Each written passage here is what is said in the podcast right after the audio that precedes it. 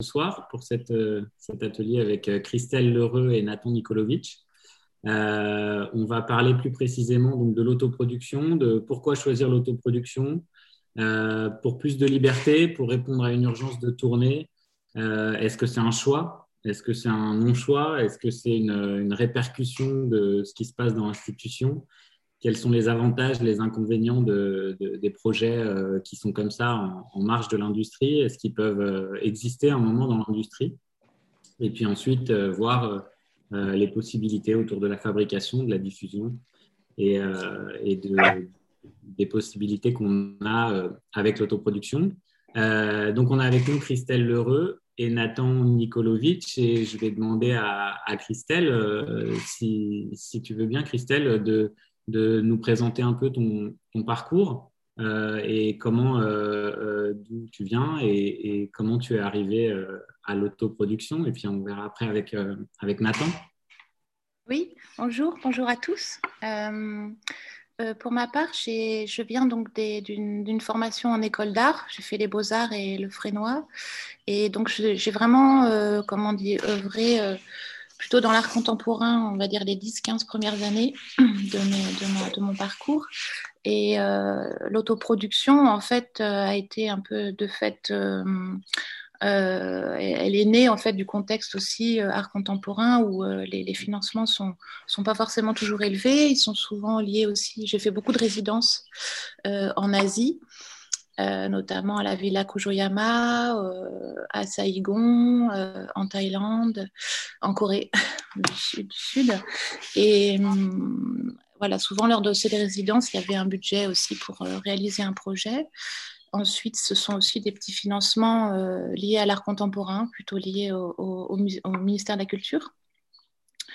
Euh, et ensuite, petit à petit, mon travail a un peu bifurqué, c'est-à-dire que j'ai commencé à, tourner euh, beaucoup, à avoir envie de faire des choses plus longues. Et euh, en gros, pour, pour présenter de façon générale, mon travail a bifurqué vers le cinéma. J'ai commencé à montrer mon travail en, festival de cinéma.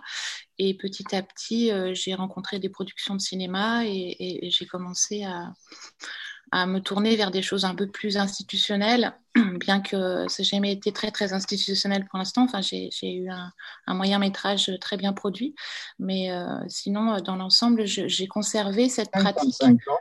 A été facilité avec J'ai conservé cette pratique de, de, de continuellement euh, garder un contact avec le, réel, on va dire, enfin, disons le tournage, la, se, confronter au réel pour essayer de raconter ce que je veux raconter, sans forcément toujours attendre euh, des réponses de commission. Donc, aujourd'hui, je suis entre les deux, c'est-à-dire que là, le petit le film que vous avez, euh, dont vous avez peut-être le lien, qui s'appelle 80 000 ans, qui est mon dernier film, est hum, à l'origine totalement autoproduit, mais en, à côté de ça, je, prépare un long métrage avec une production et un autre moyen métrage avec une autre production. Voilà en gros le, parcours euh, euh, voilà, que j'ai pu faire. D'accord. Et, merci beaucoup euh, Christelle. Est-ce que Nathan, tu peux nous, parler un peu de ton parcours et de, et de comment, comment tu en, comment es arrivé à l'autoproduction? Oui, bah, bonsoir à tous. Euh, alors, moi, je suis, je peux dire que l'autoproduction, elle est, arrivée de manière euh, à la fois forcée et nécessaire. C'est-à-dire que quand j'ai eu le désir, quand j'ai compris le désir pour moi de faire des films, euh, j'avais vraiment aucune idée de la manière dont, justement, on pensait un film, on le fabriquait. Je connaissais rien des métiers du cinéma. J'avais pas la possibilité de faire d'école et j'avais pas de réseau. Donc, euh, il y avait un. Enfin, j'ai compris que j'avais un, violent désir, mais j'avais besoin aussi de trouver une légitimité à ce désir, tout simplement. Et du coup, consciemment ou inconsciemment, je dirais, euh, j'ai compris qu'il fallait que ça passe par la pratique, quoi. Il fallait que je, mette les mains dans le cambouis, que je, que je fasse, quoi. Et donc, euh, et donc, euh, en fait, j'ai mis en place, pas seul, euh, je pense que je vais en parler après de manière assez collective, euh, bah, de, une, manière de faire qui est, qui est à la fois de penser l'écriture du film, sa réalisation, tout autant que des moyens qu'il me faut pour, pour, pour, le faire. Donc, c'est passé par des, par des expériences très diverses, sur des formats divers aussi, c'est-à-dire que j'ai commencé, j'ai commencé à faire un film en 35 mm. en trouvant un peu de pognon. à l'époque, ça s'appelait Un défi jeune. et c'est un film que j'ai très raté, mais, qui, mais sur lequel j'ai appris beaucoup. Mais à partir de là, du coup, euh, j'ai eu le sentiment de, besoin de repartir de zéro, c'est-à-dire de, filmer avec euh, des, plus petits moyens. Donc, je suis parti, euh, j'ai récupéré une petite caméra, une mini DV. J'ai commencé à bricoler des films comme ça dans mon coin. Et puis, au fil du temps, bah, j'ai rencontré des gens qui étaient un peu dans le même dans les mêmes expériences que moi, c'est-à-dire qu'il y avait un désir de, faire des films, sans avoir trop idée comment faire. C'est-à-dire qu'on n'avait pas fait d'école, on n'avait pas, de réseau. Euh, et donc, euh, on a commencé à bricoler des, petits films comme ça, mais toujours en essayant de, de, euh, de, penser, de penser les films avec les moyens, de partir, de partir avec les moyens qu'on avait, et donc avec les gens qui étaient autour de nous. Au, gré des, de ces petits films, il y a un collectif qui s'est monté, qu'on a appelé les films de tournée. Euh, et, ce, qui était, ce qui était très, très intéressant à partir du moment où le collectif était créé, c'est qu'il y a plein de gens qui nous ont, qui nous ont rejoints au gré des, au gré des, projets. Euh, euh, et donc, on a constitué comme ça des, synergies, des énergies communes pour créer des films. Ces petits films sont commencés à partir en festival, ce qui, nous a encouragés. Et puis, euh, ce qui s'est passé, c'est qu'on a fait le constat assez vite, surtout avec les comédiens, qu'on avait peu de temps de travail en commun sur du court métrage. Et euh, on sortait un peu frustré de ces, ces, expériences-là. Et du coup, on s'est dit, on va monter un atelier de jeu qu'on a appelé l'atelier Odo Tournée, qui était un espace pareil, associatif, collectif, et qui était un atelier de jeu, c'est-à-dire tout le monde amenait des, des textes de théâtre, de, de, cinéma, de la poésie, et on venait jouer. On a, et on a constitué un collectif plus que, enfin, comme une, espèce de troupe de, de, de, théâtre, de cinéma, une troupe de cinéma. Et c'est à partir de, des comédiens de cet atelier que j'ai euh, écrit un premier, euh, un premier long métrage qui s'appelle Casa Nostra pour ces, pour ces comédiens-là. Et, et euh, et Casa Nostra a donc été produit au sein de ce collectif de manière totalement autoproduite euh, sur une période de sept ans. C'est-à-dire qu'on a tourné le film en quatre sessions. Euh, c'est-à-dire qu'on passait l'année à trouver du pognon. Alors chacun ayant un, métier hein, à côté, d'activité pour, pour, pour, se nourrir.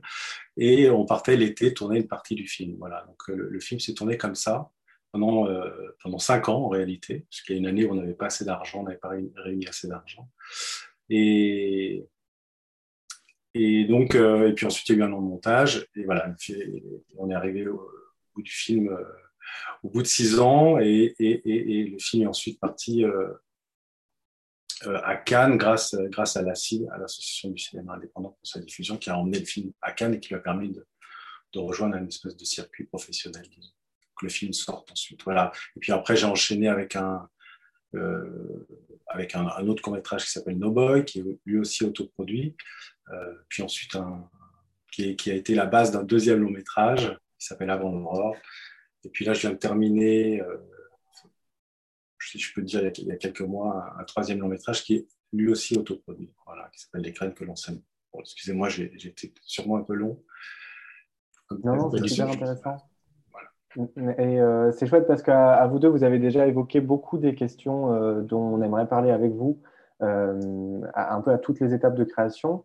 Et puis, j'en profite aussi pour rappeler pourquoi est-ce qu'on a eu envie de faire cet atelier-là sur le cinéma autoproduit. parce que le court métrage, on en parle souvent comme un terrain d'expérimentation. Ces dernières années, c'est devenu une vraie industrie. Et pour produire un court métrage, c'est devenu un peu pareil que produire un long métrage avec euh, du coup beaucoup d'exigences autour du scénario dossier. Et c'est un des grands thèmes aujourd'hui dont on parle beaucoup à la SRF. Euh, euh, les dépôts en commission, le long temps de financement, et c'est encore plus vrai ces dernières années. Et donc peut-être une des premières, un des premiers sujets qu'on aurait aimé aborder avec vous, c'est justement autour de l'écriture.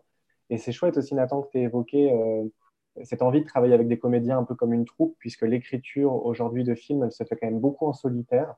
Et, et, du coup, comment est-ce que vous, vous avez eu d'autres expériences d'écriture avec l'autoproduction? Est-ce que ça vous a permis un peu de vous libérer de, de l'écriture très classique du scénario en solitaire? Ou est-ce qu'au contraire, vous, vous, avez choisi de le faire euh, de façon assez classique? Euh, Est-ce que vous avez envie de partager des retours d'expérience là-dessus?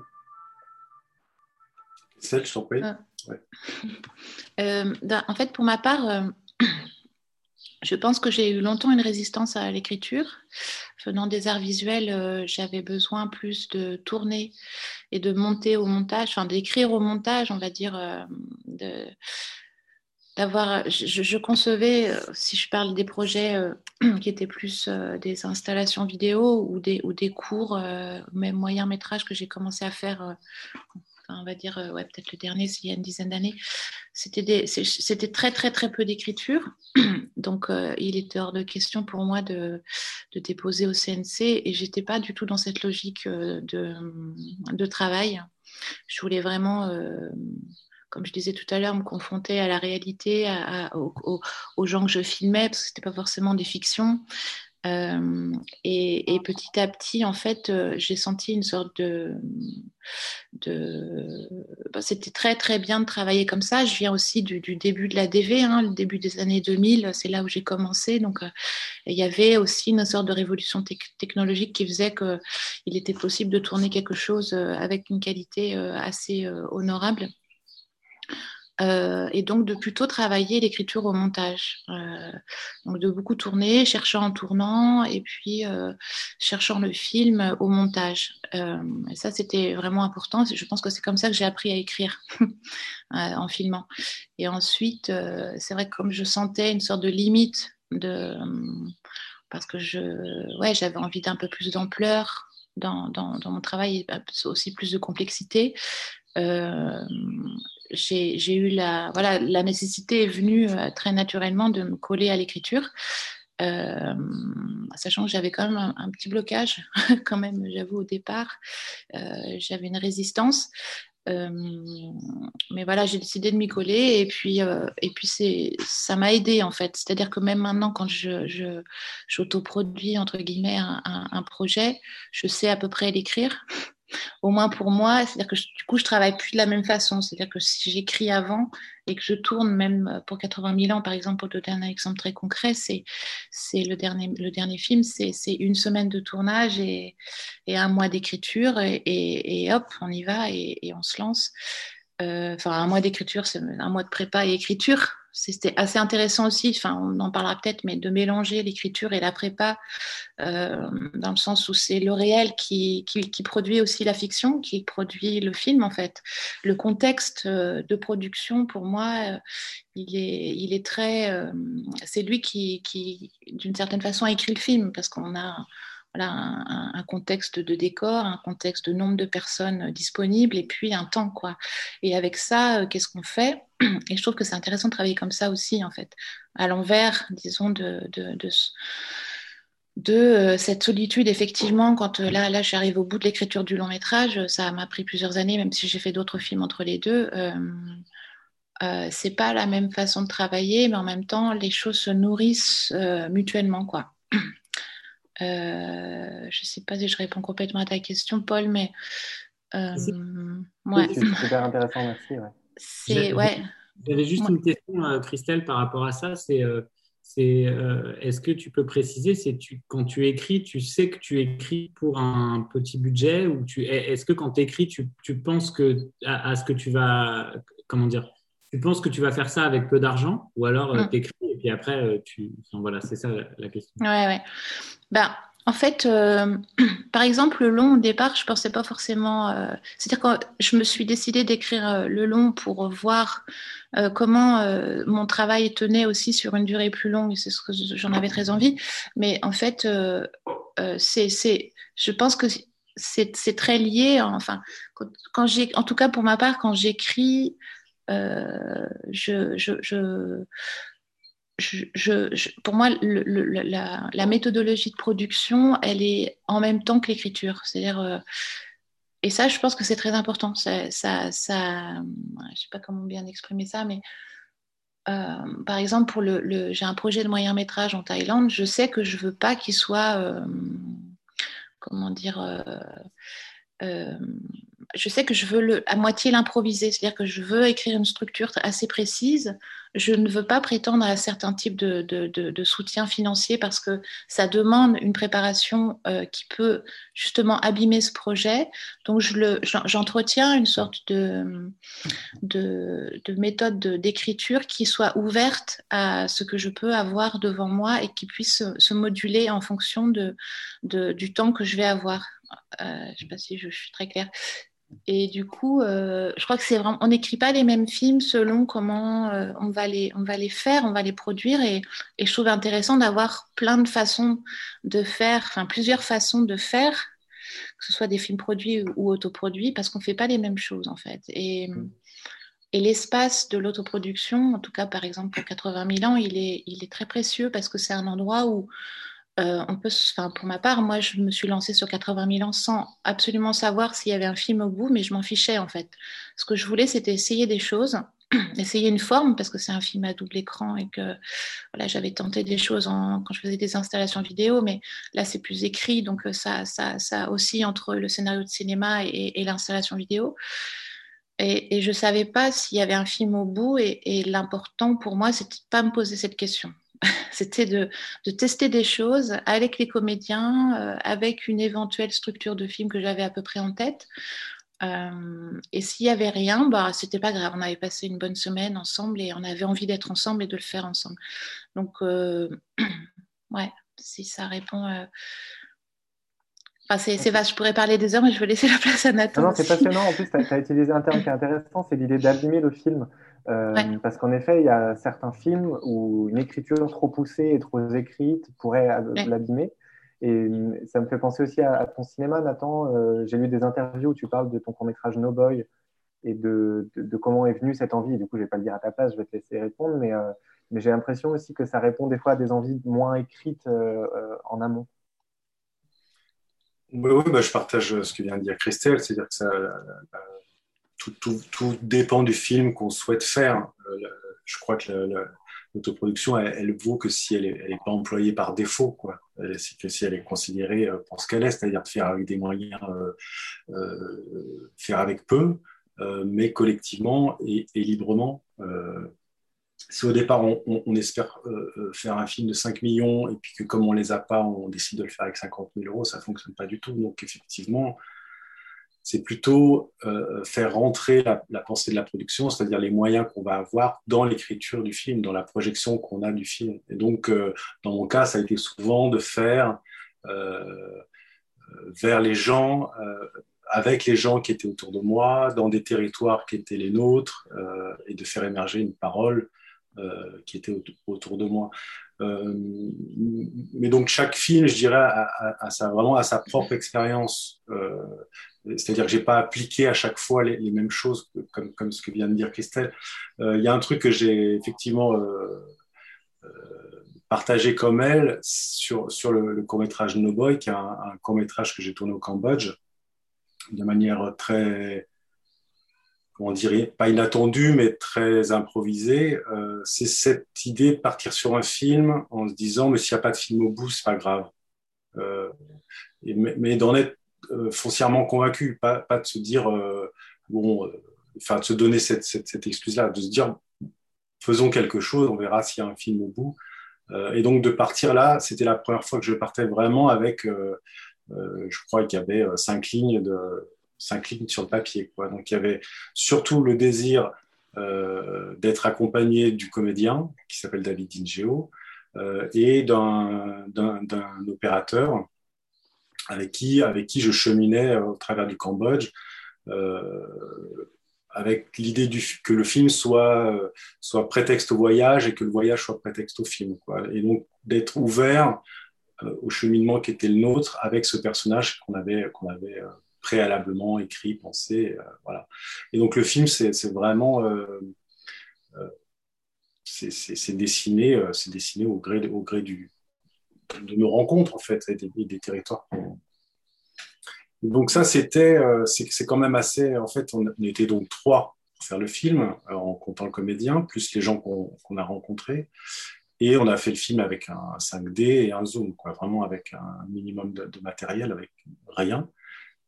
Euh, mais, mais, en ayant le sentiment d'être dans un truc très luxueux, justement, dans le fait que si on ramenait rien, il y avait, y avait, il y avait, c'était pas un problème, quoi. Donc c'est très agréable de retourner le, le, la situation et de, se dire avec rien, en fait, on a, on a vraiment une, un cadre de travail très luxueux qui, presque, je pense pas en avoir. Aussi, je l'ai un peu retrouvé sur le dernier, sur mon dernier film, mais qui, voilà, qui était, euh, qui était très. Et du coup, le film s'est fait dans une espèce de souffle, c'est monté dans le, dans le même élan, très, très, très tranquillement, très facilement, je dirais. Voilà, ça, c'était, ça a été pour euh, une expérience de court métrage que j'ai, j'ai pas eu euh, par ailleurs. Mm. C'est vrai que ça doit marcher moyen, ça, au CNC, de dire euh, on ne sait pas si on aura un film au bout, mais on vous demande des sous. ça ne marche, pas, ça, marche pas très bien. Oui, on sait, on, sait, on sait bien que c'est pas comme ça.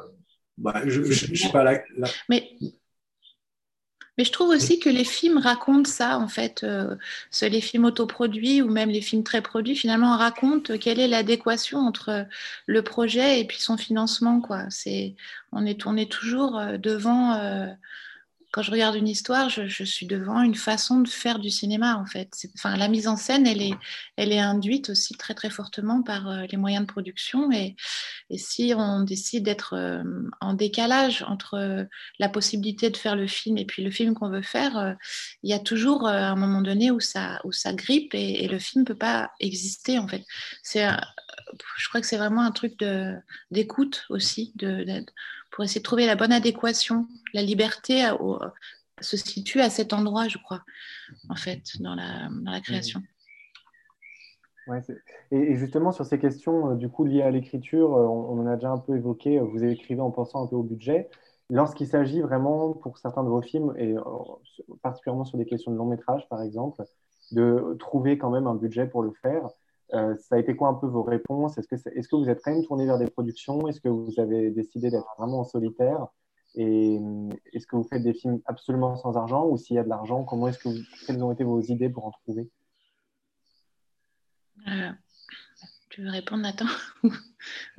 Oui, ouais, ça, ça, varie vraiment sur les trois films, ça varie, mais disons sur le premier qui a été vraiment une espèce d'aventure un peu folle sur, sur plusieurs années, ou qui a été absolument vraiment autoproduit de bout en bout. Euh, euh, moi, j'ai donc le film s'est tourné sur plusieurs sessions, comme je l'ai dit, et les deux premières sessions, le, scénario n'était pas terminé. Donc on est on est parti, euh, on est parti vraiment. enfin, on a, on a commencé à, travailler sur le film sans un scénario abouti. Puis euh, le, scénario a été fini et là, moi, j'ai soumis le, film, au, le scénario au CNC, aux régions, enfin voilà, aux aides de, financement classique et public. Euh, il a été, euh, bah, il n'a pas été soutenu. et donc, du coup, pour répondre à la question, en fait, l'autoproduction, c'est c'est comment dire C'était quoi la question, pardon? Justement, c'était sur le financement. Plutôt sur oui. Bah, donc, du coup, c'est ce que je disais tout à l'heure, c'est-à-dire que le, film, il a été financé en fonds propres quasiment, c'est-à-dire qu'on travaillait sur des projets plus institutionnels, sur des, sur des, des, projets alimentaires pour réinjecter l'argent dans, dans, la production du film. On s'est tourné aussi vers quelques mécènes qui nous ont, qui nous ont soutenus par, par la démarche un petit peu euh, originale du, Euh, mais je dirais qu'en fait, surtout, le, film, il est, possible par tout l'argent qui, qui ne sort pas, c'est-à-dire par tous les soutiens euh, parce que quand on est sur un projet comme ça, on va frapper à toutes les portes, on, appelle à l'aide, on, sollicite beaucoup euh, les uns et les autres, soit pour les décors, les accessoires, les costumes, toutes ces choses-là. et ben, on va, on, on, s'est tourné, on s'est tourné vers tout un tas de gens qui sont venus, qui sont venus aider tout simplement quoi. Euh, et c'est grâce à tout cet argent qui ne sort pas, euh, c'est pas de l'argent qui rentre, mais c'est de l'argent qui ne sort pas, que le film peut se faire. Un film comme comme Casa Nostra, comme beaucoup des, des films des gens qui sont là probablement, c'est des films qui se font euh, grâce aux gens qui sont là, grâce à l'énergie qui, qui, est là, et, et qui ont des désirs d'apprentissage, d'échange, de collaboration. Euh, qui font que voilà, on, est sur, on est sur des expériences artistiques, créatrices uniques d'une certaine façon, puisque euh, ça, ça, emmerde, je pense, pas mal de gens, mais c'est, on n'est on est, on pas là pour l'argent. Voilà. Euh, donc, ce qui est mis en avant, c'est euh, ben, c'est les, les, corps qui sont là, c'est les talents qui sont là, c'est l'énergie qu'on met à, à, collaborer ensemble, à échanger ensemble, à fabriquer ensemble, à penser ensemble. C'est ça qui est important, c'est ça, c'est ça le film en fait. C'est là où le film se construit, quoi. Mm. Juste une, juste une précision, euh, Nathan, parce que tu sembles dire euh, on était une troupe, euh, une troupe de cinéma et on, on entend que c'est toi qui as écrit. comment comment c'est toi qui as écrit seul le film? Alors moi j'ai proposé un petit peu le. Oui, j'ai écrit, écrit, mais j'ai écrit en, comment dire? Bon, j'écris déjà pour des comédiens précisément et, et je les ai fait. on a, on a beaucoup travaillé sur le plateau et j'ai emprunté beaucoup euh, à, ce que eux pouvaient produire comme, comme, euh, comme, euh, comme, comme récit, comme pour caractériser leur personnage. C'est une espèce d'écriture un petit peu collective, si on peut dire. après, sur le, sur le récit en lui-même, c'est moi qui en avais la charge, mais voilà. Et, et évidemment, c'est un film qui est ouvert un peu aux quatre vents, c'est-à-dire que c'est un, film qui se fait euh, en route. Une grande partie est un road movie. Et donc, le film est aussi écrit pour laisser rentrer quand même un maximum de choses qui, va, qui vont venir euh, percuter notre, notre chemin. Notre... Donc voilà, c'est un, un, scénario, euh, je dirais, que j'ai écrit avec, avec les gens, les gens de, de l'atelier. Quoi quand tu parles de troupes, ça me fait un peu penser au théâtre euh, où il y a cette possibilité, puisqu'il y a des troupes de théâtre qui vont écrire sur le plateau, justement, et, euh, et au cinéma, c'est quelque chose qui est très très rare pour le coup. En tout cas, dans, le, dans, le, dans un système classique, ça ne peut pas vraiment exister, puisque même il est souvent demandé lorsqu'on dépose un scénario qu'il n'y ait déjà rien eu de tourné, donc euh, il n'y a pas d'argent à ce moment-là pour faire ça. Et c'est unique un peu comme, comme, comme système d'écriture et comme aventure. Christelle, tu voulais aussi partager quelque chose autour de ça? Oui, bah, en fait, moi, je n'ai pas fait de long euh, pour le cinéma. Donc, euh, par contre, euh, j'ai l'expérience de, d'objets longs. Disons que j'ai fait deux longs dans, dans, le, dans le modèle art contemporain qui était plutôt dédié à des. qui navigué en festival aussi, mais qui n'étaient pas dédiés à la salle, à une exploitation industrielle, mais voilà, qui étaient plutôt dédiés à, à des espaces d'art. Et là, c'était un peu comme euh, ce que racontait Nathan de son premier. Par exemple, euh, au Japon, j'ai fait un long muet et, euh, avec des, des, jeunes japonais que j'ai castés comme ça dans les cafés à, gauche, à droite. Et, et, on tournait à peu près une journée par semaine. Entre deux, je réécrivais. Donc voilà, ça c'était un modèle qui m'avait beaucoup plu. Euh, J'ai pas d'argent du tout, donc c'était euh, souvent le dimanche quand les gens travaillaient pas. je mobilisais une petite équipe à chaque fois et, ça c'était un modèle vraiment euh, qui m'avait beaucoup plu, qu'on peut retrouver dans, L'amour debout de Michael Dacheux. Du coup ça produit aussi. Enfin, c'est quand même un modèle qui produit des formes vraiment intéressantes. et puis j'ai fait un autre long aussi plus, qui était un peu entre l'art contemporain et le cinéma, mais qui n'a pas pu avoir d'exploitation pour des questions de droit, parce que je m'étais inspirée d'une bande sonore des oiseaux de Hitchcock. Euh, donc ça, c'était vraiment trop cher par rapport à, au, voilà, au, budget général du film. Malheureusement, il n'a jamais eu d'exploitation, mais il a pas mal circulé en festival et, dans des expos. et là, c'était disons que c'était un film euh, qui nécessitait beaucoup de matériel parce que le, voilà, les, rails, le décor était en fait, on était dans une forêt et le décor, c'était euh, le matériel du cinéma avec le narrateur qui racontait un film qu'on ne voyait pas. Donc, euh, c'était un dispositif assez euh, fort, très sur le dispositif du cinéma. Et là, euh, bah, j'avais la chance, comme je sortais du Frénois, d'avoir eu accès à un soutien du Frénois pour, en gros, sortir un peu tout ce qu'ils avaient et, réussir, en deux semaines à faire un, objet de voilà d'une heure vingt qui, qui tienne la route. et là, pour ce qui est du, long que je prépare, j'ai choisi, j'ai choisi une production qui appartient à l'industrie. Quoi. Enfin, je le développe avec Christmas in July, Sophie, Julie, Julie Salvador, la sœur de Thomas Salvador qui a fait Thomas, Thomas Vincent n'a pas d'écaille, la productrice de Sophie Filière. Mais, c'est parce que je veux que ce film soit plus. voilà, c'est une comédie, c'est, c'est, pas forcément un film très cher, mais c'est un film qui demande. parce que ça se passe dans un camping en France, c'est pas non plus j'ai pas choisi un film cher à faire, mais je veux le faire dans des conditions. Euh, il, a besoin d'être fait dans des conditions euh, avec une équipe, euh, du temps, des comédiens, ouais, un, contexte plus classique parce que c'est voilà, il s'agit d'une comédie même si elle est un peu particulière avec des strates comme ça de réalité qui, qui sont très liées à mon, à mon cinéma, mais ouais, j'ai envie de le faire comme ça, celui-là. Et ça m'intéresse beaucoup aussi de, l'essayer comme ça. En tout cas, je pense qu'il n'existe que à cet endroit-là, celui-là. Mhm. Et je rebondis très rapidement, Christelle, pardon. Oui, bien sûr. C'est vrai que tu as un cinéma aussi qui est assez onirique et, euh, et qu'on pourrait penser être aussi un cinéma un peu coûteux des fois. Et, euh, et, comment est-ce que justement tu, tu, proposes dans ton cinéma ce décalage avec la réalité en tournant qu'avec le réel puisque tu, mm. tu, n'as pas forcément les budgets pour avoir euh, des effets spéciaux, tout ça? Mm.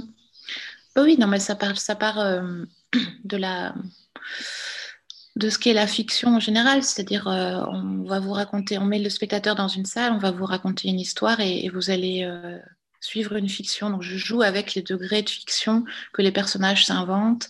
Et, à partir du moment où, oui, je, ça m'intéresse pas d'avoir des effets, ce qui m'intéresse, c'est d'avoir des différentes strates de, de, fiction dans la fiction pour euh, construire euh, l'imaginaire des, des, personnages. Quoi.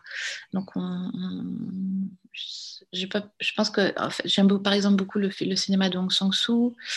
Euh, voilà, lui, c'est un, modèle de, production extrêmement léger, mais euh, ça, permet tout autant l'onirisme. À partir du moment où on accepte que le réel a plusieurs possibilités de fiction, euh, on peut tout autant faire croire que l'histoire bifurque d'un côté, puis revient de l'autre. Voilà, c'est une question d'écriture, du coup, par contre. Une question d'écriture et de, et de travail avec les comédiens et de comment on emmène le spectateur d'un point à un autre et on le fait bifurquer pour aller ailleurs. Donc là, forcément, l'écriture, euh, la préparation et l'écriture euh, est, cruciale, en fait. Mais je ne sais pas si je réponds tout à fait, mais dans 80 000 ans, c'est ça aussi, en fait, le, film, pour ceux qui ont peut-être pu le voir, du coup, qui suivent euh, cette, discussion. voilà, on suit un personnage qui, qui a des réminiscences, euh, qui a des fantasmes, qui, qui s'endort, qui rêve. Donc euh, il y, a, y, a, beaucoup de, de, réalités différentes, mais tout ça est filmé avec une toute simple caméra. Euh, petite équipe, on était trois. Moi j'étais à l'image, j'avais un ami au son qui est sur tous mes plateaux et à chaque fois il change de. Il n'avait jamais fait de son, mais voilà, on, je voulais qu'il soit là. voilà, la comédienne et puis, et puis une amie étudiante de, l'école où j'enseigne, que j'ai embarquée dans l'affaire et, qui était ravie et qui a appris plein de choses. Et voilà, cette légèreté-là, elle était euh, assez magique parce qu'on essaye des trucs et puis on, voit s'il y a un film au bout. Et, et c'est. Euh, voilà. Ouais, voilà. Ouais. Merci, super transition parce qu'on voulait justement parler de ça aussi avec Martin. C'est. Euh, c'est le plateau, l'équipe, et, du coup, vous avez eu des expériences assez variées et différentes. Et du coup, vous avez pu expérimenter des films avec euh, des équipes, des films sans équipe.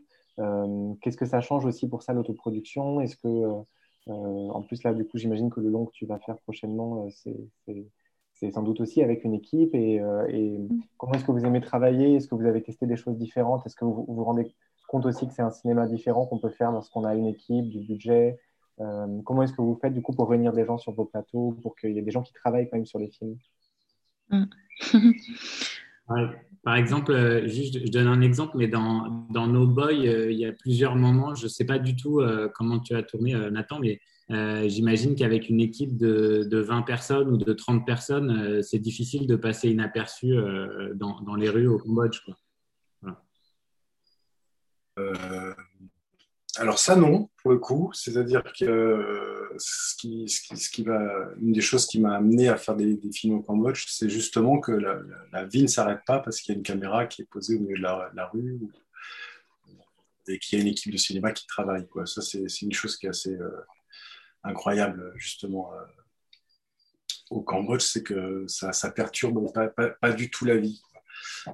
mais, mais bon, pour revenir à, à No Boy, comme je l'ai dit, on, on, était trois, donc c'est vrai que c'est pas tant le dispositif que la possibilité de rencontre qui est possible. C'est-à-dire que, euh, effectivement, c'est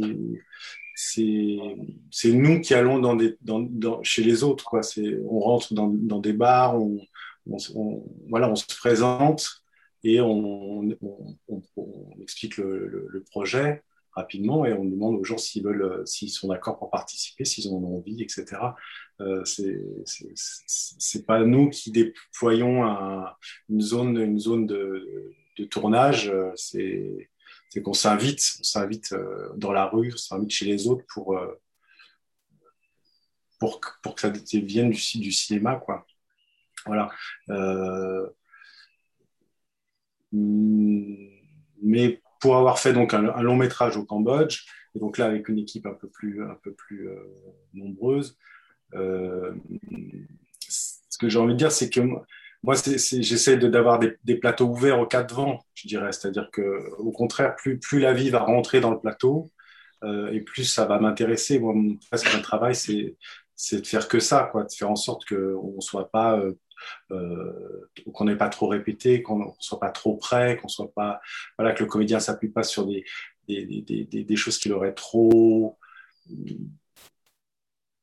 ouais, trop prémâché. Euh, donc le, dispositif, c'est au contraire de, de au lieu d'éloigner, euh, je, dis, ça, c'est un exemple, mais d'éloigner les, les, enfants qui jouent un peu plus loin avec un ballon parce que ça dérange la, la gestion, au contraire, euh, euh je, je, je, leur demande de se rapprocher, d'envoyer le ballon sur le, sur le comédien. Voilà, c'est plutôt euh, faire entrer tout, tout, ce qui se présente pour que euh, on, on, on, c'est pas tant d'être dans l'imprévu que dans injecter de la vie, quoi. Pas, pas que le, le film soit une espèce d'objet mort, un scénario qu'il faudrait euh, illustrer. Euh, et puis voilà, il faut, il faut le mettre en vie, il faut lui insuffler le plus de, de présent possible. Donc, euh, donc le plateau, il faut qu'il soit ouvert. Quoi. Voilà, il faut qu'on prenne tous froid, chaud, et qu'on soit bousculé par tout ce qui, quand c'est possible. Hein, et puis, et puis quand c'est pas possible de l'extérieur, et eh bien que ce soit entre nous, que, que ces choses-là soient, qu'on soit dans l'intranquillité en fait. C'est pareil pour toi, Christelle? Euh, euh, Ben oui. Enfin, en fait, euh, je me souviens plus trop de la question à l'origine, mais mais Attendez, relançons un peu. Sur l'organisation du plateau. Ouais. Oui, oui bah, je rejoins complètement ce que dit Nathan. C'est-à-dire, euh, moi, de, au départ, comme euh, je disais, là, je viens des arts visuels et, je tournais, je, je, je, mettais mes petits personnages comme ça au milieu de la foule et je tournais et, et je, je faisais exister euh, le réel plus que le personnage, en fait. J'étais moins précise sur mon personnage que sur le réel qu'il traversait. Et ça m'intéressait beaucoup, cette espèce de. Je crois que c'est. Enfin, cette espèce de, de, comment dire, de, plutôt que d'imposer un personnage, une histoire au réel, d'utiliser le réel pour euh, essayer de, de, le révéler, que le personnage soit un révélateur. Euh, et que du coup, la mise en scène, en fait, permette juste de révéler ce qu'il y a autour de ce qu'on a mis en place pour euh, pouvoir faire exister cette, euh, cette, cette vérité-là, en fait. Et ça, ça c'est effectivement, c'est, enfin, moi, j'ai beaucoup tourné seule ou avec juste une personne au son, euh, parce que parce que c'était comme ça qu'on pouvait, j'arrivais à attraper ce que je voulais attraper. Après, j'ai, ouais. Est-ce que du coup, c'est quand même une mise en scène qui est, que tu réfléchis en amont avec un découpage? Parce que ton dernier film, par exemple, qui est en, split screen, en double écran, euh, il y a beaucoup de plans qui se répondent et on imagine que c'est quand même quelque chose qui est assez pensé en termes de découpage euh, de plans. Oui, alors en fait, je dirais que comme j'ai beaucoup, beaucoup filmé, je, pense que le découpage, euh, c'est un truc qui est, qui, est qui, est qui est, devenu très inné en fait. Je n'ai pas, pas fait des croquis ou des trucs comme ça, mais je sais à peu près quand je suis en train de tourner, comme je savais pas quel film j'allais vraiment faire, je savais pas forcément tout à fait ce que j'allais avoir comme plan à côté en, termes de valeur de plan, de comment les choses se répondent. Euh, mais j'ai laissé les choses se faire, euh, tout en sachant qu'il y avait quand même une trame comme ça du début à la fin et que j'avais un peu des registres d'écriture différentes avec ma caméra. Et et, ouais, je dirais que le découpage, c'est, peut-être le truc que je sais mieux faire. Parce que c'est ça la mise en scène, en fait. C'est comment on découpe un corps euh, dans un espace et comment on fait durer un plan, le rythme du plan. Euh, euh, ouais, je dirais que c'est peut-être la base, en fait. C'est l'écriture des images. C'est le, c'est le tout et ouais, enfin, bah, je, pense à un autre film que j'ai fait au Japon qui n'a rien à voir, mais c'est un, un, petit film d'une demi-heure euh, euh, qui, est, qui est C'est juste un personnage dans un décor à Hiroshima. Euh, c'est, je, je, me laisse porter par le plaisir de, de l'image aussi. C'est-à-dire se laisser porter par, voilà, on, on, a un décor qu'on a choisi, qu'on aime beaucoup, qu'on a envie de faire parler, quoi, et puis on essaie d'avoir dans sa façon de cadrer, dans le petit mouvement de caméra qu'on va avoir, ou dans la façon de faire déplacer le corps dans l'espace, euh, ou le temps qu'on va prendre pour que les choses apparaissent. Euh, l'écriture, ouais, elle est à cet endroit-là, je crois. en tout cas, pour le. Et, ouais. Je sais pas si je, je sais plus si je réponds tout à fait. C'est du coup vraiment une sorte de découpage aussi, comme l'écriture qui, qui se fait sur le réel, en fait, sur ce que tu as devant toi aussi, sur ce moment-là. Voilà, ouais, ouais. Oui, oui. Et puis, et puis les espaces euh, induisent une façon de, les découper. Ça, ça, parle tous pour moi. Enfin, après, c'est peut-être un peu très, très intuitif ce que je raconte, mais je me laisse porter, je dirais, vraiment par le décor et puis par euh, ce que le plan a à raconter. Et puis ensuite, euh, je place ma caméra, mais je, je, je crois que c'est un truc très inné. Comme je disais, je suis un des arts et, là, là, je suis complètement à l'aise. Enfin, j'ai pas, je réfléchis pas vraiment. Je, je vois à peu près ce qu'il faut faire et, et j'ai pas tellement de conseils là-dessus parce que je sais pas trop comment je fais, mais, mais je, ouais, je pense qu'il faut se laisser porter par, euh, par les espaces qu'on a choisis, quoi, en fait. Mhm. Qui, dit film produit dit aussi souvent euh, un plan de travail assez organisé avec un découpage qui doit être assez précis puisque euh, on va faire des heures sub si on fait un peu plus de plans prévus et du coup on sait que pour tel plan on aura tant de temps, tout ça. Et, vous vous libérez, vous vous émancipez complètement de, de, de ça en, travaillant juste sur le réel. Et, toi, Nathan, sur tes films, est-ce qu'il y a aussi ce, découpage qui se fait comme ça un peu face au réel? Est-ce que tu as des choses en tête en amont? Il y, a des, il y, a des, moments marquants dans tes films aussi où justement où tu t'éloignes un peu de ton, ton personnage? Est-ce que c'est des images que tu avais déjà en tête ou est-ce que c'est au moment du tournage où ça vient Oui, c'est difficile d'en parler comme ça parce qu'il faudrait, faudrait prendre euh, quel film. Oui, euh,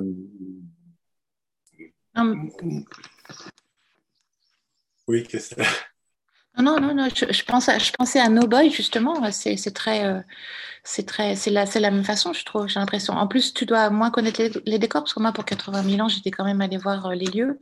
J'avais fait des photos, j'avais un peu réfléchi, peut-être euh, inconsciemment, ou j'allais peut-être mettre ma caméra, mon personnage et tout. Mais quand on est dans une façon de faire comme No Boy, j'imagine que c'est encore plus improvisé puisque les décors, tu les avais pas forcément en tête avant de tourner. Oui, ouais, totalement. Non, non, mais c'est ce que j'ai dit. Hein. C'est-à-dire que c'est vraiment un, film de, d'un chemin, quoi, d'un voyage. Donc c'est vrai que là, pour le coup, mm. il n'y a pas de il n'y a pas d'horaire, il n'y a, pas de, a pas de plan de travail, il n'y a pas de découpage. Euh, euh, on, trouve un lieu, peut-être qu'on s'arrête et on y revient le lendemain, mais parfois on tourne sur le moment. Euh, on ne sait pas exactement euh, ce qui va se dérouler. Alors voilà, et puis, on, et, puis, et puis on cherche avec l'opérateur euh, dans l'espace. Voilà, les choses se font de manière très spontanée, quoi, spontanée, et, avec, de toute façon, cette, ce point de mire qui est le comédien, qui est, qui est vraiment ce que je regarde et, ce qui finalement ce qui m'intéresse le plus, c'est-à-dire le travail qui va pouvoir se faire avec lui donc, qu'est-ce qu'on va pouvoir faire émerger de son, de son personnage à ce moment-là, quoi. Donc, euh, mm. oui, dans, dans, dans, le cas de No Boy, on est, on est, on est vraiment en dehors de tout, euh, de tout fonctionnement euh, professionnel, si on peut dire, je ne sais pas comment on peut appeler ça, mais mm. en tout cas d'un fonctionnement classique d'un film. Quoi. Moi, paradoxalement, en fait, pour 80 000 ans, j'avais un plan de travail, en fait.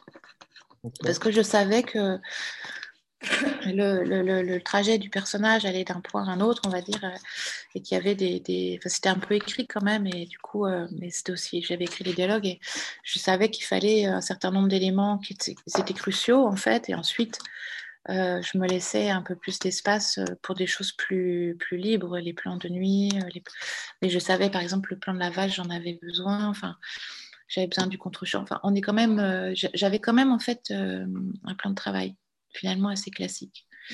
Mais c'était plus pour être sûr d'avoir tous les éléments qu'il me fallait à peu près pour voir s'il y avait quelque chose. Quoi parce que cette vache qui passe, euh, qui vient rendre visite à, ton personnage pendant la nuit, j'imagine que ça, c'est pas le réel qui te l'a amené pour le coup. Non.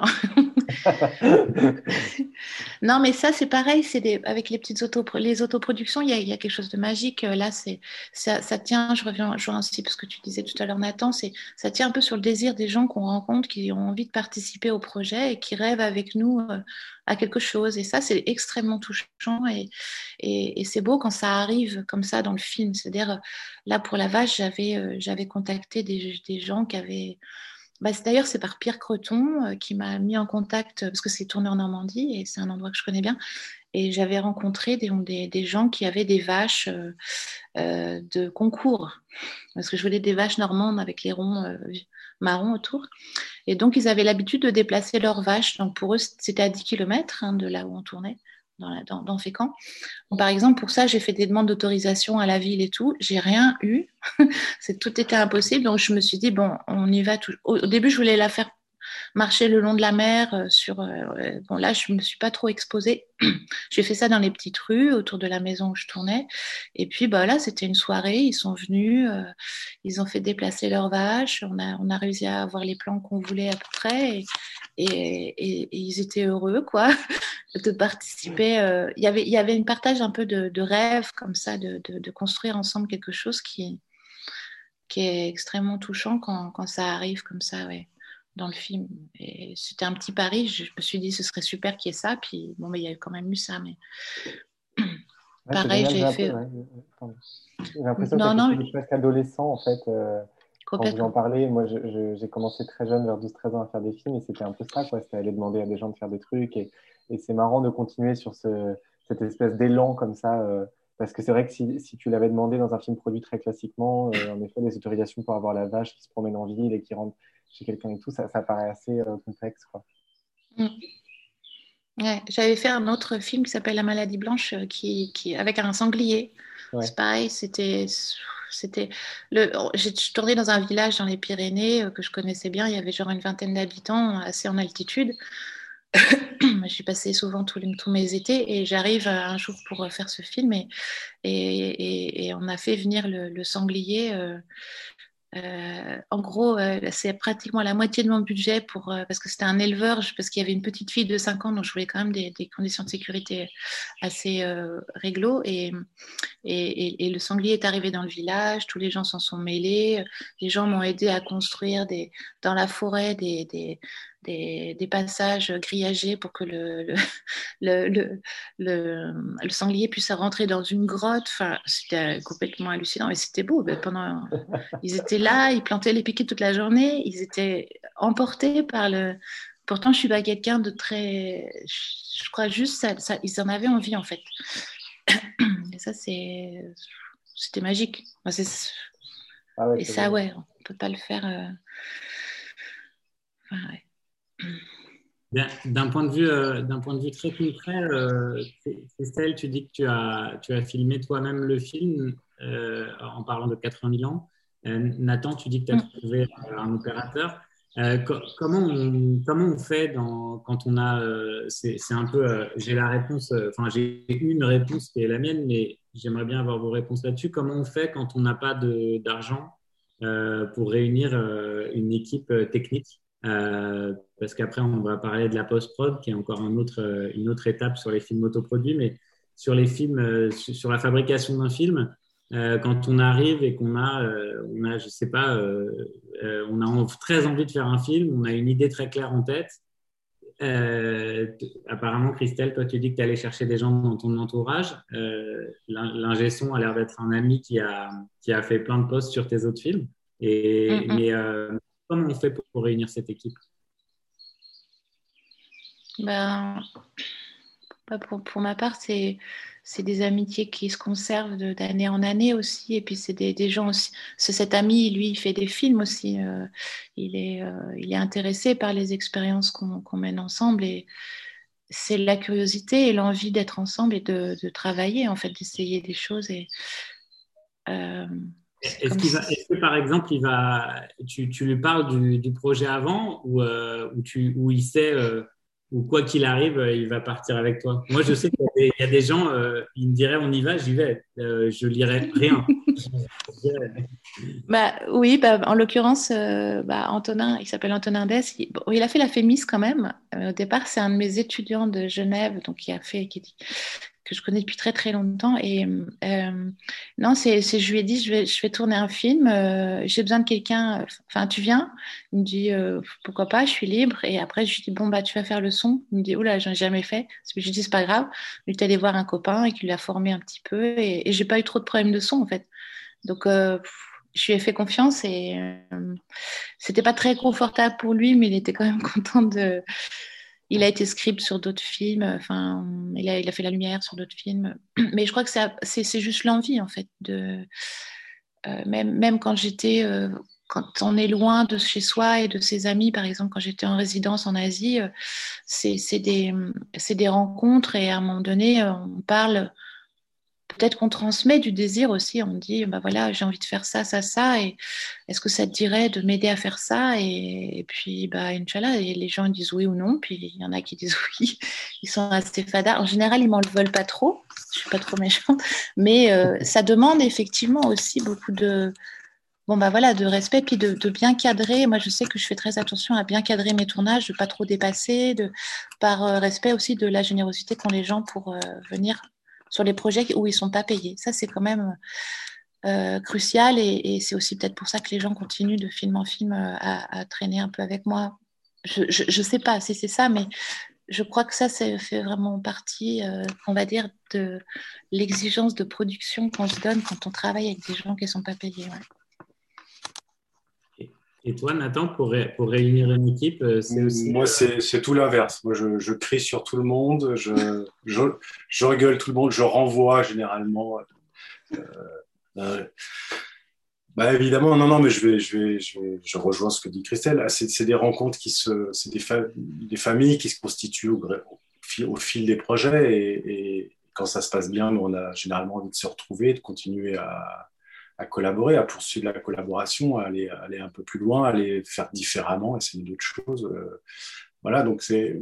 Moi, je, je, crois qu'un un des vrais enjeux du cinéma, c'est justement de constituer des équipes. C'est vraiment de trouver des gens avec qui on a envie de dialoguer, avec lesquels on a envie de penser, et ensuite de, de, de pratiquer, quoi, de, de, faire les, les preuves du tournage, enfin de, fabriquer ces images, etc. Donc, euh, donc c'est vachement important, d'autant quand on est dans ces conditions-là, euh, évidemment, puisque les gens sont pas ou très mal payés et qui viennent euh, donc pas pour ces raisons-là, ils viennent vraiment pour pour euh, pour la recherche, quoi. Donc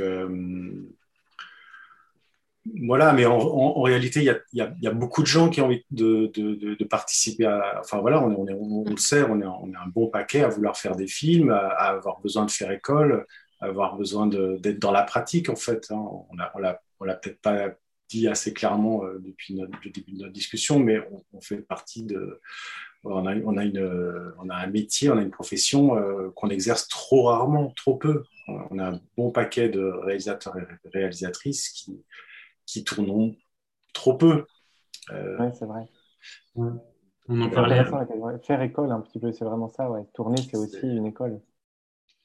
Bah, c'est pouvoir pratiquer, quoi. C'est vraiment pouvoir s'exercer, se tromper. Je pense qu'on comprend, on comprend le cinéma qu'on veut faire quand on, quand on l'a raté une fois, deux fois, et puis qu'on peut justement le, remettre, le remettre en, jeu autrement, qu'on comprend euh, progressivement le langage de cinéma qu'on essaie de faire naître. Mhm. Donc il faut pratiquer, enfin il faut pouvoir pratiquer et, effectivement euh, on sait bien que le cinéma est un, sport de riche, donc euh, mhm. donc c'est très compliqué et, et euh, le système de, de financement qui est donc basé, comme on l'a dit tout à l'heure, sur sur l'écrit. fait que c'est très très ça, ça rend ça rend le travail compliqué. On, a tous autour de nous des gens qui, qui écrivent, réécrivent, réécrivent, réécrivent leurs films de manière à pouvoir le faire rentrer dans, dans, ces guichets de, financement et qui euh, parfois euh, perdent non seulement leur désir, mais aussi leur élan. Et, euh, et pour et pour parfois que le film ne se fasse pas. Et donc, euh, les années passent et le, film, euh, le film euh, voilà, se tord progressivement, le désir s'éteint. Et voilà, donc c'est vrai que cette, problématique de l'écrit, du scénario comme ça, qui est plus pensé, en, je crois, enfin, c'est difficile parce que, comment dire, on a l'impression qu'aujourd'hui le scénario est devenu un espèce d'outil de séduction et non plus un, outil de travail. Quoi. Donc il faut quand même arriver euh, ben, à, ce que le film presque, alors j'exagère un petit peu peut-être, hein, je c'est une discussion qu'il faut avoir tous, mais euh, euh, à ce que le film soit, soit déjà là. C'est un peu le problème, c'est-à-dire que et on voit bien, on voit bien dans le cinéma je vais dire commercial, mais même dans le cinéma qu'on dit de la diversité, des films qui, ne peuvent plus euh, s'échapper de leur scénario, qui sont, qui sont trop contraints par le scénario parce que le scénario a été construit de telle manière que euh, la mise en scène ne peut plus s'en plus émanciper, euh, les comédiens ne peuvent plus s'en défaire et, on, voit, on, voit, on voit quand même beaucoup, je trouve, au cinéma ce que j'appelle des, films de scénario. Donc voilà, je, crois que ce problème de scénario, je ne sais pas comment il peut être discuté, mais cette injonction que le film soit d'une certaine façon très lisible, très clair, euh, tout de suite, nous, met dans des situations d'écriture, de, financement et de, production. Euh, D'ailleurs, on, voit bien euh, euh au CNC, euh, dans les commissions, y a énormément de gens, de la, de, d'écrivains, euh, de, des domaines de la, de la littérature. Quoi. Et je, je, trouve que c'est bien, mais je trouve que c'est, ça, ça sacralise d'une certaine façon. Euh, euh, voilà, un film, c'est pas un objet littéraire, c'est pas un scénario qu'on illustre, c'est pas, c'est tout autre chose. C'est un chemin qui se fait avec des corps, de la lumière, des territoires. donc Bon, pardon, je, suis reparti un petit peu en arrière. non, non, mais c'est très important ce que tu dis et, je mhm. pense qu'il faut. Euh, moi, je préconise pour ce, parce que la situation elle est comme ça euh, et qu'est-ce qu'on peut faire avec ça. Moi, je préconise d'écrire les projets auxquels on tient et qui demandent un certain financement, mais de continuellement, c'est ce que je fais en tout cas, le plus que je peux, euh, de continuellement euh, être, dans des, euh, être sur le terrain et, travailler avec les comédiens et, en faisant des petits projets. Petits projets, c'est pas forcément des films qui n'ont pas d'ambition, c'est simplement aussi pour être constamment dans le test de ce qu'on est en train d'écrire, pour essayer de comprendre, donner vie un peu aussi à ce qu'on est en train d'écrire euh, faire des essais, euh, euh, tourner, ne, ne, pas s'enfermer dans l'écriture parce que effectivement, je pense qu'au bout d'un moment, on s'épuise et faire très très attention de, de, de, de, prendre soin du projet justement qu'on est en train d'écrire en l'aérant, en faisant d'autres choses à côté et en justement en ayant un contact avec le réel et le tournage. je crois que les, les, les, petits films autoproduits, ça coûte pas non plus une, une, une fortune. Enfin, on mmh peut tous trouver 1000 euh, ou 2000 euros max, on va dire, euh, euh, comme ça, qu'on se décide de, mettre un peu voilà, au service d'un petit projet. Mais ça ce, petit, ce petit montant a un, impact tellement fort sur, ce sur les autres projets qu'on est en train d'écrire qui demandent plus de, qui ont plus d'ambition d'écriture qui demandent plus de temps, plus de temps d'attente, plus de temps de réécriture. voilà, d'oxygéner de, tout ça par un contact avec le réel. Et quand on revient son, projet pour réécrire, on a une patate de malade et, on, et surtout, on, est beaucoup plus proche du film qu'on est en train de chercher, je pense. Mmh. je dis ça parce que je viens des arts visuels encore et je dis, je pense, je viens pas de l'écriture et, et, je pense qu'il faut se méfier aussi de du temps qu'on passe à écrire, écrire les phrases, que ce soit le plus précis possible, mais en même temps, euh, euh, on s'étouffe en fait. Il faut faire, euh, ouais, par respect pour le projet qu'on écrit, je crois qu'il faut absolument, en tout cas pour ma part, l'oxygéner et, tester des, petites choses. Ça peut même être trois plans tous les quatre mois, je ne sais pas, mais en tout cas être dans le faire, quoi, dans le, dans le ça fait du bien d'entendre tout ça parce que c'est des sujets qu'on entend en ce moment quotidiennement à la SRF et ailleurs. J'ai l'impression que ça, d'ailleurs, on le voit dans le chat, ça a beaucoup réagi depuis qu'on. Et, ce qui est chouette, c'est qu'à la fin du coup de notre discussion tous ensemble, on pourra ouvrir la discussion aussi euh, avec tous ceux qui sont là. Mais euh, il y, a presque aujourd'hui un, petit sentiment de formatage, ou si c'est pas un sentiment de formatage, d'auto-formatage.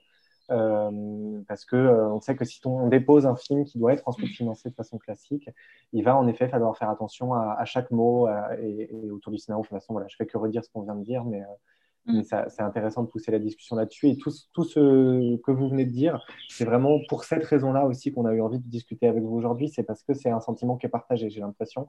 Et, et que Nathan aussi, tu as parlé du droit d'échouer, et ça, c'est hyper intéressant aujourd'hui quand on fait un film, si on fait produire classiquement, on n'a pas le droit d'échouer quasiment, alors que euh, vous êtes autorisé à faire des films sans avoir euh, l'objectif de faire un film parfait à la fin, sans, sans et, faire du cinéma, c'est faire du cinéma aussi, c'est pas euh, que l'écrire et, le rêver trop longtemps. C'est super intéressant. ce, que, ce, que, ça implique derrière, c'est comment montrer les films en fait, parce que c'est là, c'est là aussi où on arrive à des, à des limites quand on fait des, du film, des films autoproduits ou qui, n'ont aucun financement au départ. Le, la, possibilité derrière de, de, montrer le film est, mince en, réalité. Donc c'est le problème. C'est-à-dire qu'on peut effectivement faire des films assez facilement. Enfin, voilà, on peut trouver des moyens de faire des films, mais après, il faut, arriver à les montrer et aussi correctement. Euh, moi, en tout cas, j'ai vraiment un. Comment dire euh, je, milite pour que les films soient vus en salle. On, fait des, films. Enfin, moi, vraiment, quand je travaille, c'est en vue de euh, projeter le film en salle, de montrer à des, spectateurs qui sont réunis dans une salle. Euh, et voilà, et donc la, difficulté derrière, c'est quand on part en, autoproduction comme ça, c'est comment on montre les films ensuite, comment le public peut y avoir accès. Donc il y, a, évidemment a, tout le travail des festivals qui est, super important quand ils jouent pas le jeu du marché et qu'ils n'essayent pas de ressembler euh, à ce, qui va sortir en salle et de se battre pour euh, obtenir les films qui, leur donneront le plus de, renommée possible. Mais voilà, il y, a, évidemment tout un tas de gens qui font ce travail de défrichage, qui vont chercher des, auteurs, des, formes nouvelles. Euh, mais voilà, c'est quand même compliqué, quoi. C'est quand même compliqué. C'est une chaîne, si elle n'est pas vertueuse dans son ensemble, c'est-à-dire euh, producteur, euh, distributeur, exploitant, euh, jusqu'au spectateur. Et puis on peut aussi parler de la presse quand elle, peut bien faire son travail. si, si, si, si on a un, de ceux-là qui lâche, en fait, ce, ce, ce, pari-là, il, peut être tenu, mais c'est très fragile. Enfin, voilà, il faut ces, ces paris-là de, de, de, de, récits euh, en marge, de, cinéma en marge puisse tenir, il faut, il faut que toute cette chaîne-là, elle soit, elle soit solidaire, en fait. Mm. c'est une super transition parce que justement, c'était un peu un des sujets. En plus, la question a été posée par, euh, par Philippe dans la conversation aussi. Euh, on pourrait parler très concrètement, justement, la fin de cette jolie utopie dont on parle depuis tout à l'heure. C'est le moment où, où, on a envie de faire exister ces films, de les faire exister en festival ou en salle. Et pour parler très concrètement, d'abord court et après on passe sur le long. Euh, le court métrage, est-ce que vous l'avez distribué vous-même? Est-ce que, euh, est que vous avez trouvé une production pour l'envoyer en festival? Est-ce que du coup ça vous a coûté de l'argent? Est-ce que vous avez senti que ça répondait autant que les autres films? Euh, comment, comment, ça s'est passé pour envoyer vos films en festival? Pour le, pour le court? Pour le court pour l'instant, oui. Enfin, moi j'ai fait pas mal de moyens, mais. Ou moyens, oui.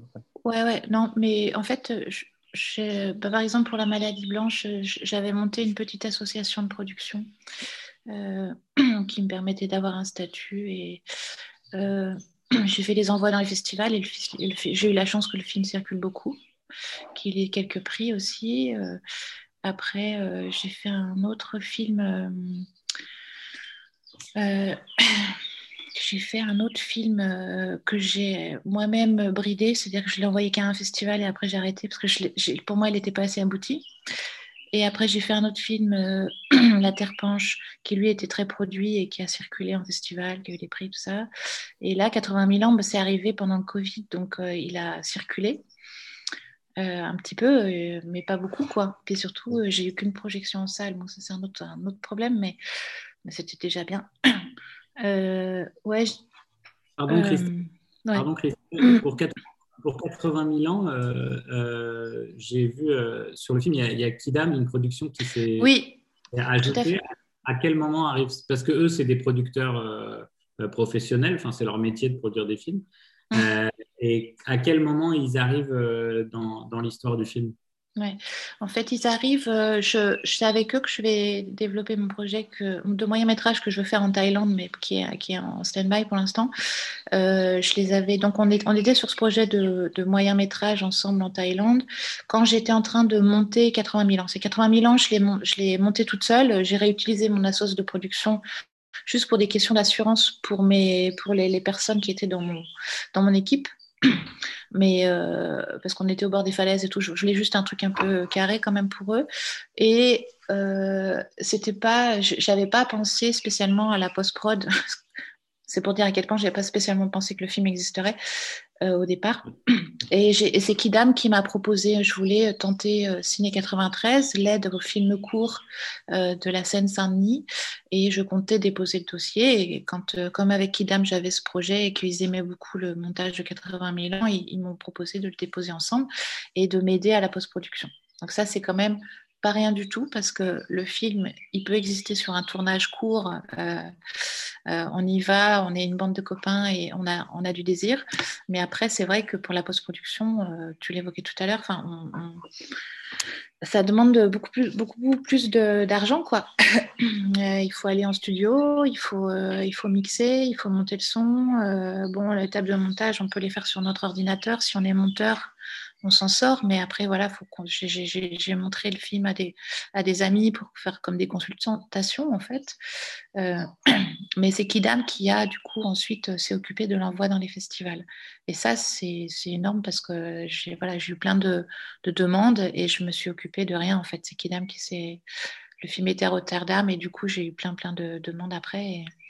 et, et ouais, c'est hyper précieux. Mmh. Donc, euh, on a eu cette aide euh, de Ciné 93 qui nous a complètement sauvés et, qui, est, euh, voilà, qui, qui, qui, fait que le film existe.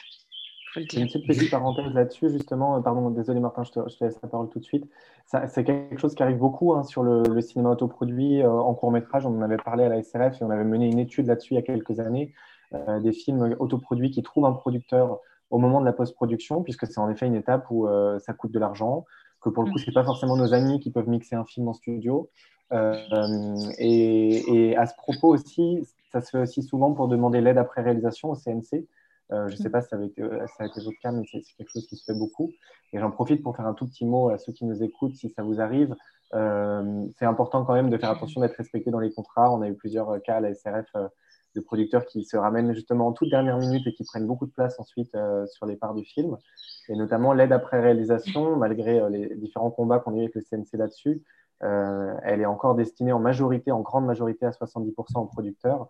Faites attention dans les contrats que vous signez à ce moment-là à, bien mettre au moins 50-50, puisque si c'est un film que vous avez fait tout seul, autoproduit et que c'est toute votre énergie qui a été mise dedans, c'est normal qu'à la fin, si le film rapporte de l'argent, euh, ce ne soit pas uniquement un producteur qui est arrivé en dernière minute. Voilà, c'est fin de la mm. petite parenthèse. Oui, oui, et puis je peux rajouter une petite parenthèse. Moi, je sais que d'avoir monté l'association Les Films des Lucioles, ça m'a aidé aussi à avoir un statut et pouvoir faire des, des contrats de coproduction avec d'autres productions. C'est-à-dire que j'ai fait plusieurs films où j'ai fait le tournage et ensuite j'ai trouvé une production pour finir le film. Et à chaque fois, ça m'a permis de justement signer ces contrats 50-50 euh, pour euh, bien que le film existe à la fois fois pour, enfin, que les, bénéfices du film, même s'ils sont jamais très énormes, aillent aux, deux parties. Super, merci. Ouais. c'est une bonne idée. Juste une intervention parce que je ne sais pas du tout qui sont les gens qui, qui nous regardent, mais s'il y a des jeunes réalisateurs qui, ou jeunes futurs réalisateurs, réalisatrices qui veulent faire des films, ce, dont on parle, il y, a, il, y a, il y, a, le moment du tournage où euh, on a besoin de, filmer et de prendre du son. Et après, il y a, le moment de la post-production. Ce qu'on appelle la post-production, c'est tout ce qu'on va faire derrière, c'est-à-dire le montage. Et une fois qu'on a fait le montage, il faut retravailler euh, l'image pour lisser les images les unes euh, avec les autres. Ça s'appelle l'étalonnage. Et il y a toute une partie sur le montage son et le mixage, qui est, c'est un peu le même travail que sur l'image, mais sur le son et euh, pour que ça donne un objet euh, euh, qui, se, tient et, où il n'y a pas des sautes de son ou des sautes d'image tout ça. Juste pour, pour, des, pour les, les gens qui mm. nous suivent et qui ne connaissent pas ce, ce parcours-là.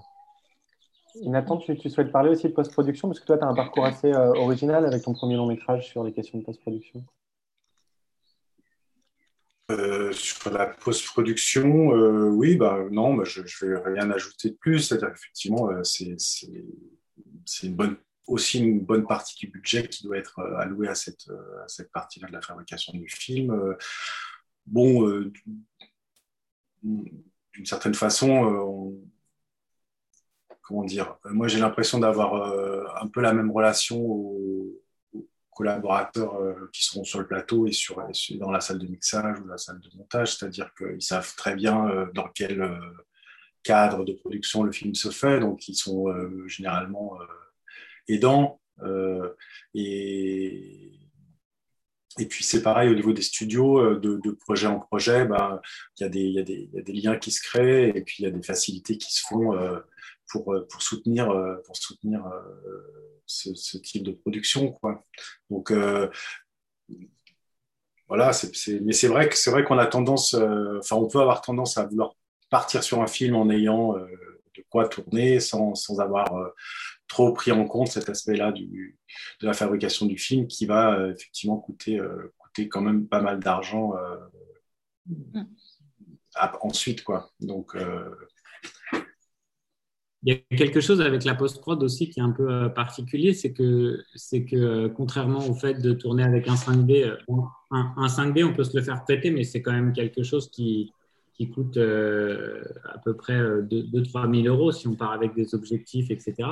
Mais, euh, mais arrivé en post-prod, il y a quand même euh, ces, ces, salles, ces audits, en fait, euh, qui sont des salles qui coûtent extrêmement cher. Et c'est difficile de faire autrement que de passer par ces salles-là, quoi. Donc, c'est, après, il y, a des salles, il y a des salles de, de post-production chez Polisson ou, ou, ou d'autres qui, qui, qui, peuvent ouvrir à des courts-métrages, mais même pour des courts-métrages.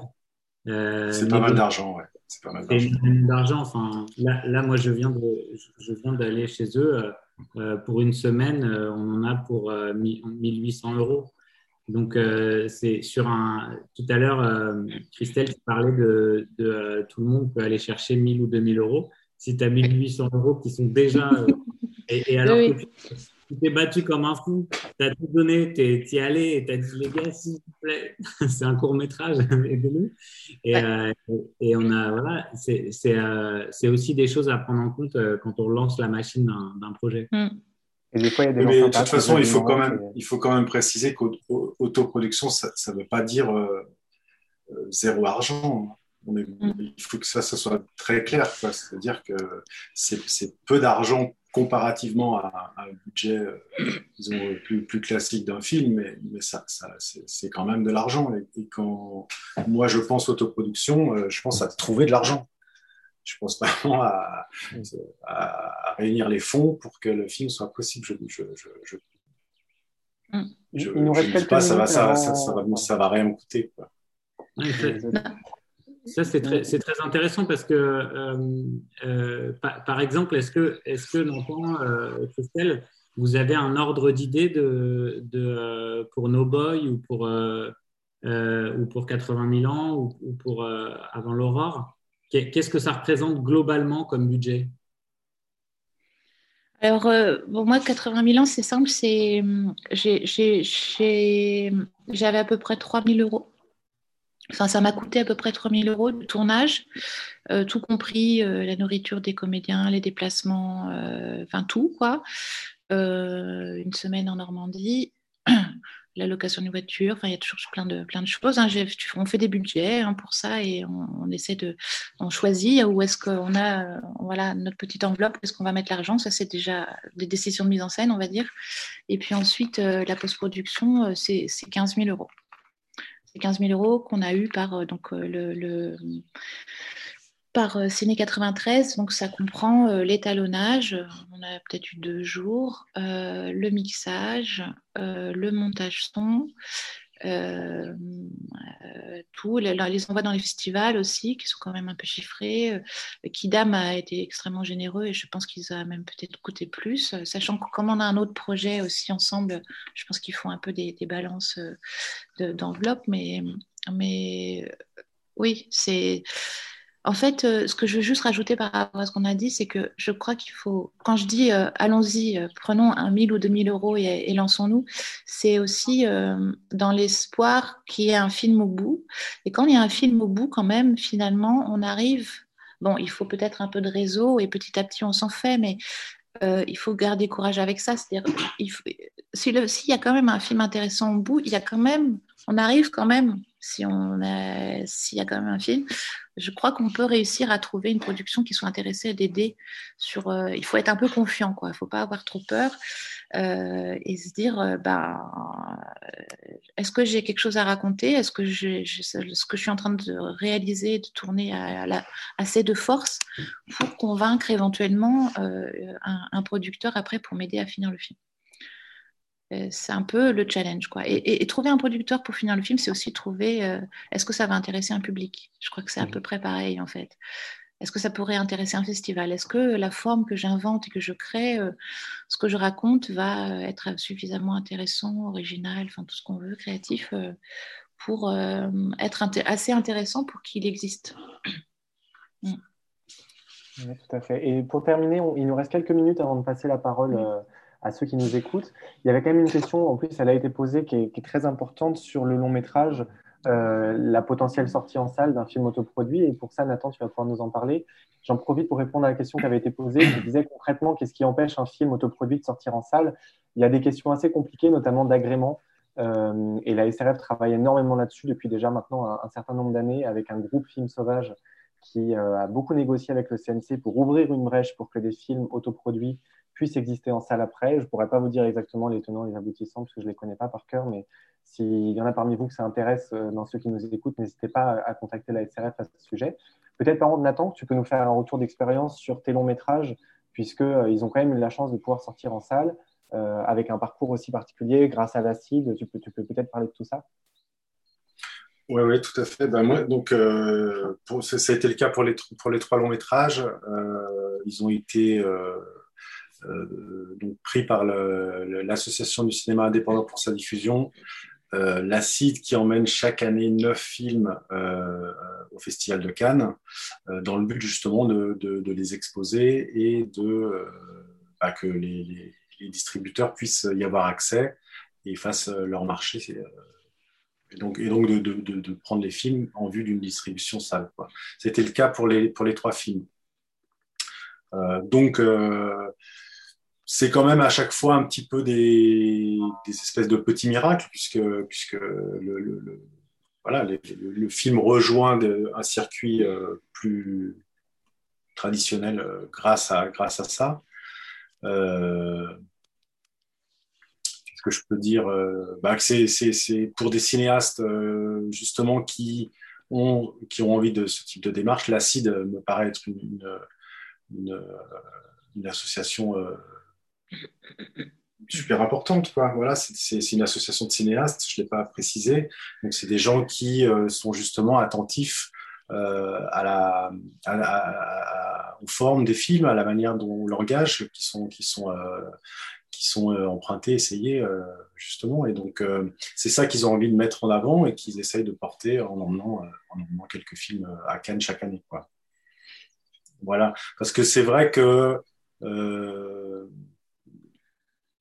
comment dire bah oui il y, a, quelques distributeurs qui, sont attentifs aux, films qui passent en festival, mais sur des festivals qui sont, qui sont assez exposés. Voilà, donc ces, distributeurs ont rarement le temps d'aller courir les festivals, de, de, faire un travail de défrichage. Et, et, au vu du nombre de films et surtout au vu du nombre de places que ces films ont dans les salles, c'est-à-dire très très peu, euh, ben voilà, il n'y a pas de place pour tout le monde malheureusement. Quoi.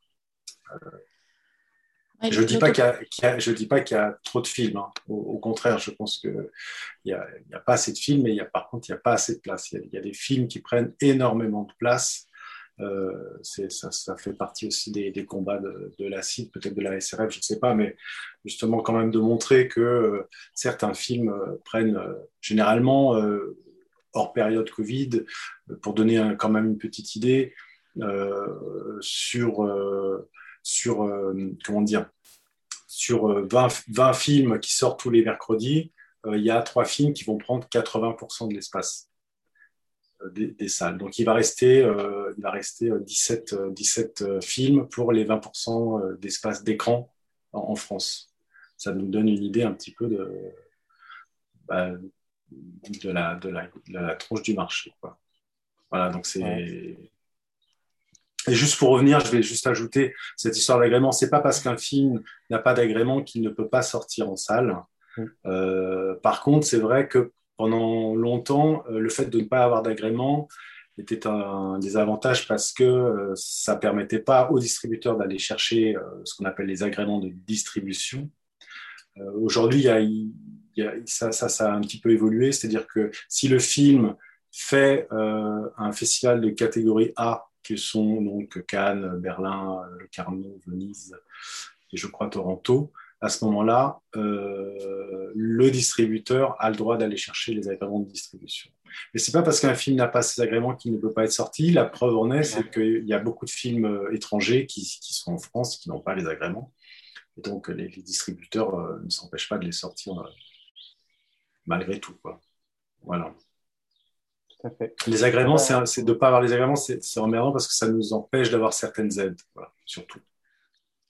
Voilà, d'aide à la post-production notamment. Oui, pardon. Une fois que je te coupe, désolé. Euh, on va ouvrir la discussion à la salle. Je vous rappelle un petit peu comment ça fonctionne. Sur Zoom, vous avez un petit bouton avec réaction qui vous permet de lever la main. Euh, et si vous levez la main, on vous donnera la parole pour que vous puissiez vous exprimer cette fois avec votre micro et votre caméra. Et euh, vous pouvez parler, vous pouvez aussi poser des questions. Tout est, tout est le bienvenu. tant, tant qu'on laisse un peu de place à tout le monde pour discuter. Voilà.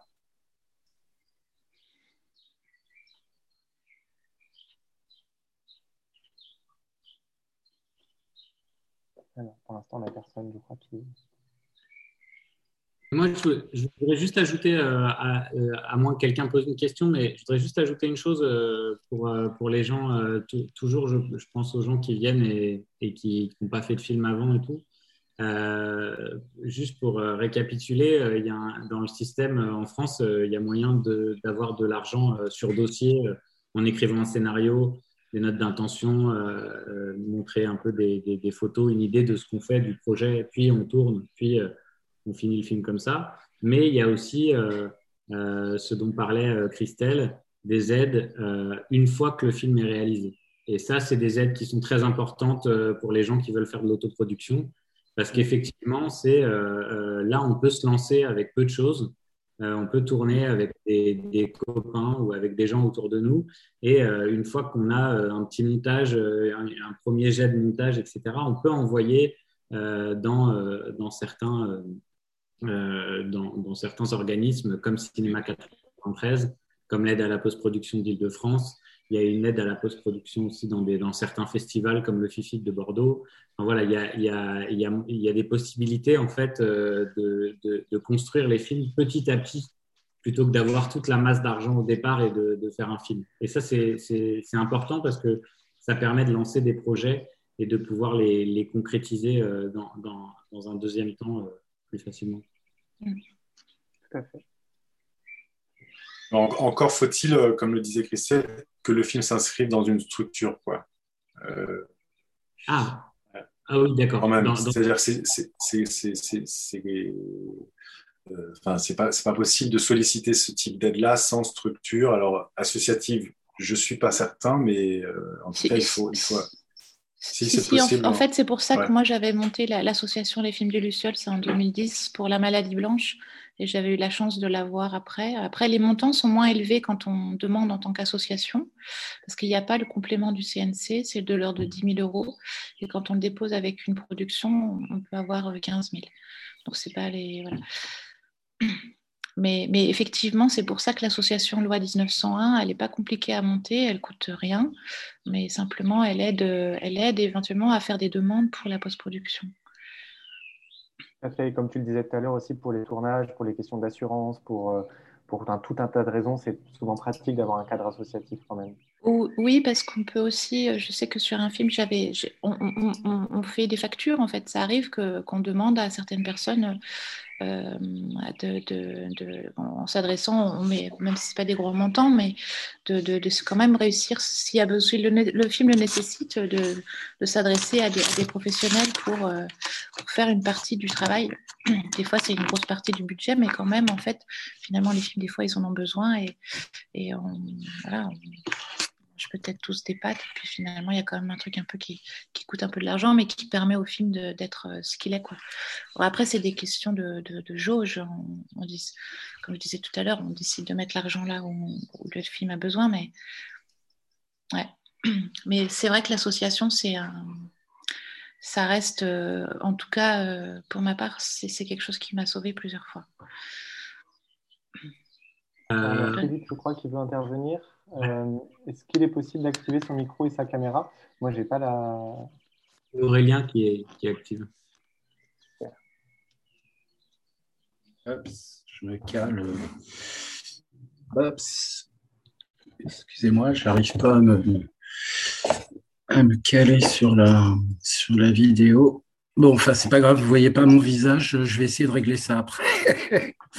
Euh, bon, je suis Philippe euh, et en fait, j'avais euh, j'avais plusieurs commentaires, mais je pense qu'il y, a une chose là, on va dire pour tout ce qui est autoprod, c'est un outil fondamental, c'est le crowdfunding. Hein, alors là, ça veut dire qu'il faut accroître ses réseaux, etc. Donc là, il y a pas mal de choses à faire, mais notamment pour couvrir des frais de post-prod. Euh, c'est un outil, euh, entre guillemets, fabuleux. Euh, si tant est qu'on soit effectivement en mesure de, comment dire, de, de, de, promouvoir le travail que l'on est en train de faire ou que l'on va faire ou que l'on a fait. alors quand on a fait et qu'on a des images déjà à montrer, je sais que ça, ça marche pas mal. Personnellement, moi, je suis producteur. Euh, et je, en fait, quand je vois des projets qui m'intéressent sur les plateformes de crowdfunding, euh, j'aide. Alors, j'aide pas en tant que producteur, j'aide en tant que en fait individu, hein, parce que moi j'aime bien voir des projets sortir. Et euh, et pas que uniquement, c'est pour ça que j'intervenais tout à l'heure, pas uniquement que le film soit fait, mais bien qu'il soit vu, quoi, parce que ça, ça, ça me, en fait, c'est un, c'est pour ça que je suis venu à la, enfin que quand moi je suis arrivé à la prod, ça fait pas très très longtemps, hein, ça fait quatre ans exactement, et euh, pour moi, euh, quand j'entendais euh, des comparses dire euh, bon bah voilà le livrable c'est c'est que le film voilà sortie technique après mon boulot il est fait et basta. Ça c'est quelque chose que je comprenais pas et que je ne comprends toujours pas. Et alors voilà. Donc ça c'était c'était un point. Ensuite pour que le film soit vu notamment pour les longs métrages il faut quand même trouver des distributeurs et ça, c'est excessivement difficile. Alors, euh, euh, bravo Nathan euh, pour, pour tes trois longs métrages qui a trouvé preneur. moi, ça, en fait, mon expérience avec, avec le long métrage sur lequel j'ai créé l'entreprise, bah, en fait, ça a été une catastrophe. C'est-à-dire que le distributeur m'a lâché dans les pattes après coup. Et là, du coup, j'ai perdu euh, tous mes financements euh, télé, euh, etc. Et du coup, bah, du coup, ça a été la catastrophe. Hein. là, vous pouvez imaginer dans, dans, quelle, dans quelle galère ça peut mettre une boîte de prod. donc ça, c'était mon deuxième point. Et mon troisième point, c'est il faut faire attention quand on dit un film, ça coûte 1000 balles, 2000 balles. c'est euh, il faut, différencier en fait un budget de film, c'est la valorisation de, de, de, tous. Quoi. Et même s'il y a des gens qui travaillent gratuitement, bénévolement, même s'il y a des choses que l'on a gratuitement, ça se valorise. Et notamment après, quand on va aller discuter avec des prods pour monter une coprod, eh ben c'est là où en fait on, il est important de valoriser ça pour que euh, la part du coproducteur qui vient pour euh, financer la post-prod, bah, ça corresponde effectivement à la part post-prod. Hein. et en règle générale, c'est euh, autour des 15% hein, du budget, d'un budget, on va dire, standard d'un film. Et, alors, bien sûr, je comprends bien hein, quand on dit on veut, bon, là, en fait, il faut aller, faut aller chercher ben, 15 000 euros de, de coûts de post-prod et que ben, qu'on accepte, euh, euh, qu'on va accepter en fait de, lâcher une bonne partie euh, du film. Enfin, des, alors c'est pas les droits, c'est pas tant les retombées financières, mais c'est la visibilité qu'il en est donnée, quoi. Et, et moi, je pense que ça fait, ça aussi, ça fait partie de la de cette bagarre. Hein. enfin, moi, en fait, autoprod, moi j'appelle ça aussi un peu les films guérilla, quoi. C'est-à-dire que euh, c'est effectivement tout le long du, euh, du, comment dire, du projet, on se bagarre, quoi. C'est, euh, on se bagarre pour préparer, on se bagarre pour tourner, et après on se bagarre pour que le film soit vu. Et il n'y a pas que les salles de cinéma. C'est sûr, c'est très très bien euh, quand on peut le voir en salle, mais il y a, euh, tout un tas de lieux euh, que Christelle doit connaître. Hein. Les centres d'art, il y en a, il y en a pléthore. Et donc justement, quand on arrive avec des objets créatifs, etc., eh ben, c'est des lieux dans lesquels on peut être diffusé. Euh, alors bon, par contre, c'est vrai que c'est un effort là aussi supplémentaire et que c'est bien de trouver des prods qui connaissent un peu ces réseaux-là. Hein. Enfin bon, voilà, j'avais plein de choses à dire, mais euh, en tout cas, c'était très très intéressant. Merci. Merci pour tout ça, Philippe. C'est vrai que c'est tout à fait juste sur la valorisation, notamment. Euh, on peut faire des budgets et montrer qu'en réalité, le film. Euh, tout à l'heure, on demandait vraiment la question concrète aussi pour qu'on se représente combien ont coûté les films de Christelle et Nathan. Mais mm. évidemment, on pourrait aussi dire combien ils ont coûté avec la participation de tous les gens qui ont travaillé sur ces films. Et ça serait des budgets beaucoup plus importants. Euh, et c'est intéressant, il ne faut pas hésiter à les faire aussi vraiment sur papier, sur des tableurs, pour montrer aussi à des producteurs, en effet, qu'on rencontre au moment de la post-prod, que ce film, il a peut-être coûté que 2000 euros, mais en réalité, il a coûté beaucoup plus euh, et, que le rapport, du coup, n'est pas si important que ça par rapport à ce qu'a coûté humainement aussi le film, euh, en mm. prêt de matériel, euh, tout ça. Et juste mm. par rapport au crowdfunding, je me, je me, permets de répondre très rapidement. C'est en effet une solution. On, avait prévu de l'évoquer rapidement, on l'a pas fait. C'est pas non plus la solution. Le crowdfunding a, aussi montré un petit peu ses limites ces dernières années. C'est quand même toujours le même réseau qui finance. Et si on n'a pas des, des, oncles et des tantes riches, bah, souvent on n'a pas beaucoup d'argent en crowdfunding. C'est beaucoup notre réseau de cercles d'amis très très proches et, euh, ça, peut être utile à certains moments. C'est pas non plus, euh, pour moi, c'est pas vraiment. Après, on peut en débattre, hein, mais pour moi, c'est pas un système qui est très viable aujourd'hui. Et euh, je trouve ça dommage justement que ces projets-là n'aient pas d'autres endroits où, trouver de l'argent que, que, que, de, se tourner vers, vers ses proches. Quoi. Mais, mais c'est en effet une solution, notamment pour la post-prod. Moi, ce que je pourrais juste rajouter, c'est que hum, en tout cas uniquement pour le cours, hein, le cours et le moyen métrage, euh, la, question de l'association, c'est-à-dire d'avoir un, statut, euh, d'avoir un vrai statut, permet aussi donc à faire, de faire des, éventuellement coproductions avec des productions qui s'occupent de la post-production, qui vont être en charge de ça. Euh, de aussi, ça se dit moins parce qu'on peut moins le dire parce qu'officiellement c'est pas ça ce qui se passe, mais de récupérer un peu d'argent à l'association pour le reverser aux personnes qui ont participé au tournage. C'est pas, euh, ce sont des aides à la, à la post-production, donc euh, pas, voilà, ça se dit pas là, ça se dit, mais ça se fait un peu quand même, c'est-à-dire que voilà, on fait quand même des petits, des petits retours aux, aux personnes qui se sont engagées, sachant qu'au départ les gens s'engagent en sachant qu'ils ne seront pas payés quand même. Il faut être très clair avec les, voilà. Il y avait une question de Sof Sof. Euh, je ne sais pas si, si, vous voulez prendre la parole. Je ne sais pas qui est Sof Sof. Sinon, c'est une question qui est dans le chat. Ok, je vous laisse parler alors. Euh, pardon, bonsoir. Euh, juste une question justement sur la post-production. Et oui, j'aimerais bien si vous pouvez peut-être euh, rentrer plus en détail sur cette idée de, et, et de la post-production de cinéma et 93. Il y avait aussi quelque chose avec Vidéo France et le festival euh, Bordeaux. J'aimerais bien juste savoir un peu plus en ça et comment vous, et, comment vous travaillez avec ce budget pour effectivement, et pas juste rémunérer la post-production, mais aussi il y a aussi la partie de diffusion.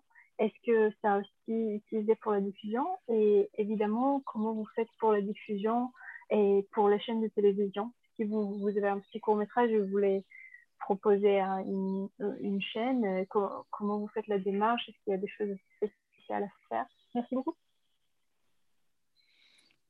Nathan, tu veux. Enfin, moi, je peux répondre pour euh, Ciné 93. Ciné 93 euh, s'occupe aussi de, diffuser, de faire des projections du film euh, en salle dans le réseau Seine-Saint-Denis. Donc, il y a des projections qui sont organisées pour présenter le film au public et avoir un échange avec le public. Ce sont des choses très, très précieuses. Et il y avait plusieurs questions en même temps, mais. Il y avait la question de, la question de comment, euh, comment on voyait une chaîne de télé. Ouais. Euh, de, par mon expérience, je pense qu'il faut une production. enfin, même si, enfin, peut-être vous vous lancer en, autoproduction pour le court métrage, hein, parce que le long, c'est quand même vraiment autre chose. Et là, je pense que Nathan répondra répondra très bien. Euh, pour le court, sans, sans, production, je n'ai jamais tenté.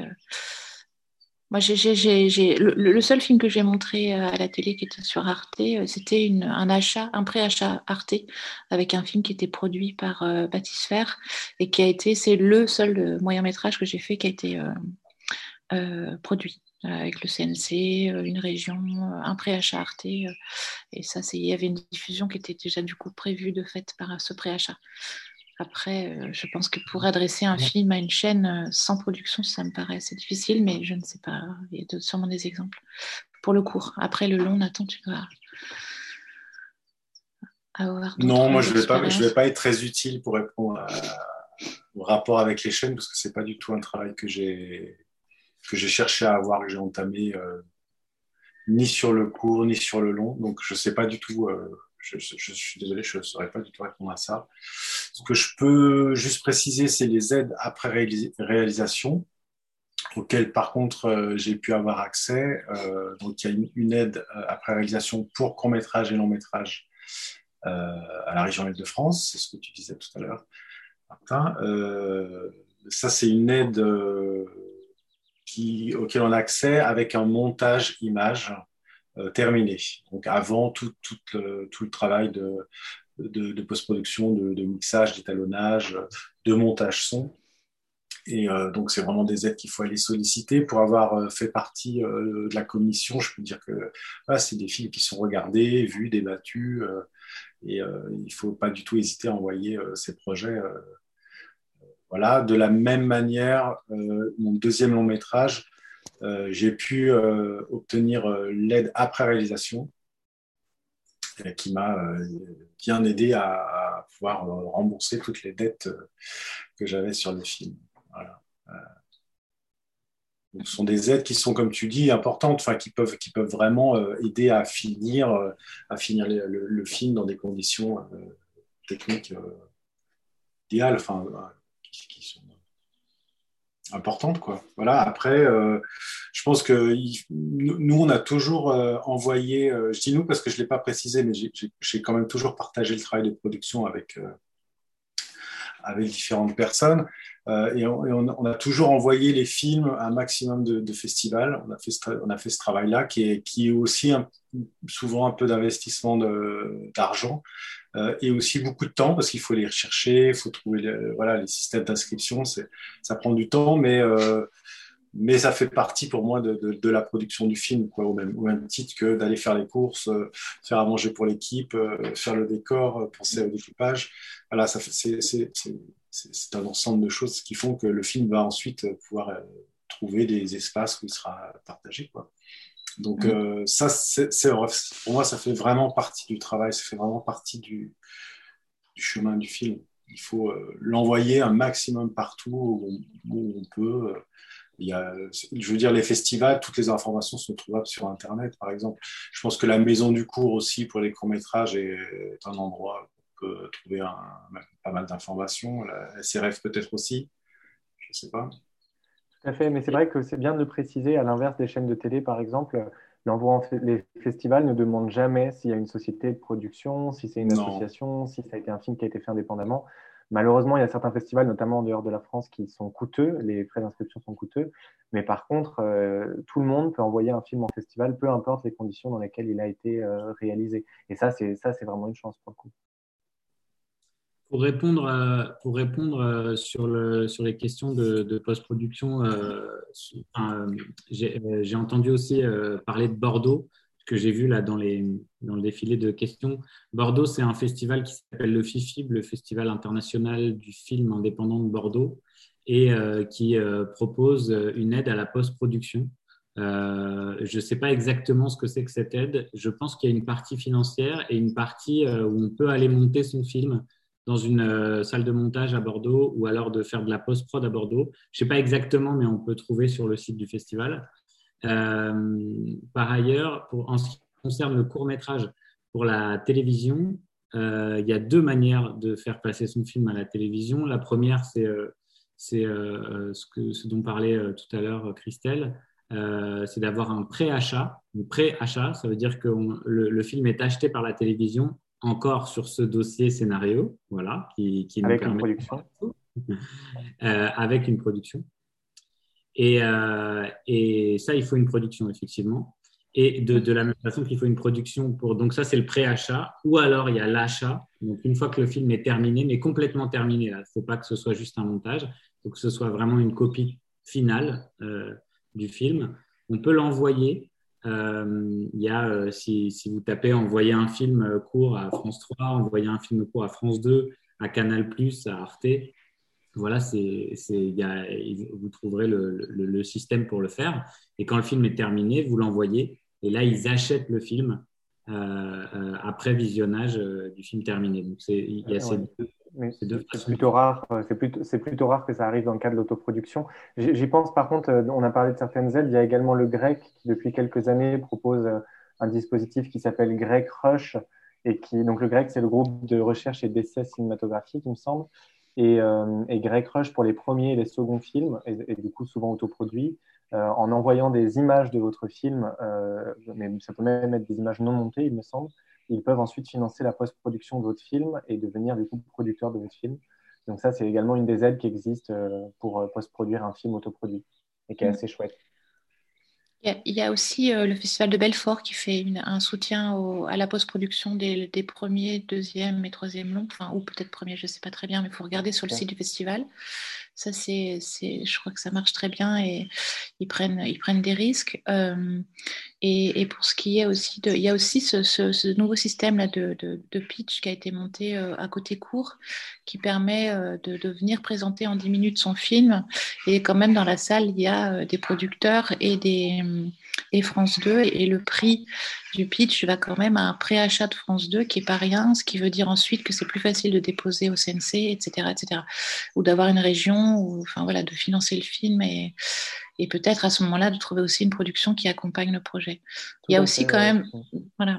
Parce qu'il n'y a pas besoin d'avoir une production pour euh, soumettre au pitch de côté court, et ça, c'est assez chouette. Après, le problème, c'est que justement, comme c'est un des rares endroits où ça peut exister, où en ce moment, ils sont saturés, ils viennent d'annoncer cette année, là, hier, qu'ils ont eu 500 candidatures pour 7 euh, élus à, venir présenter par oral, ce qui, fait que c'est très sélectif, mais, euh, mais c'est en effet des espaces super intéressants.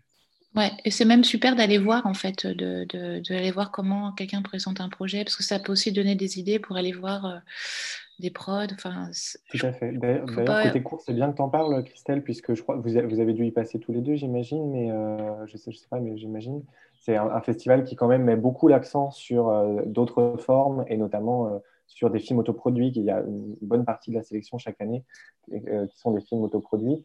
Donc même si au pire votre film n'y est pas ou si vous n'avez pas eu le temps de l'envoyer cette année, c'est un festival où il est toujours bon d'aller pour voir d'autres films autoproduits et rencontrer des gens du milieu de l'autoproduction qui sauront aussi peut-être vous conseiller des productions à trouver après. Tout ça. c'est un des rendez-vous souvent de ce cinéma-là. Ouais, moi c'est aussi comme ça. Par euh, côté court, bon, la chance fait que c'est à côté de chez moi, mais j'ai rencontré beaucoup, beaucoup de réalisateurs, de, techniciens, autour des films. Il y a quelque chose de très simple quand ça se passe en présentiel.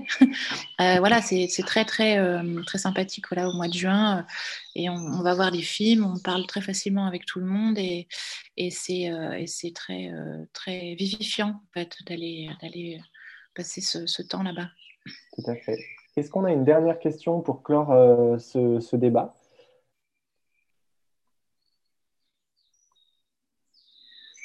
Eh bien, je n'ai pas l'impression. On entend les petits oiseaux chanter derrière toi, Christelle.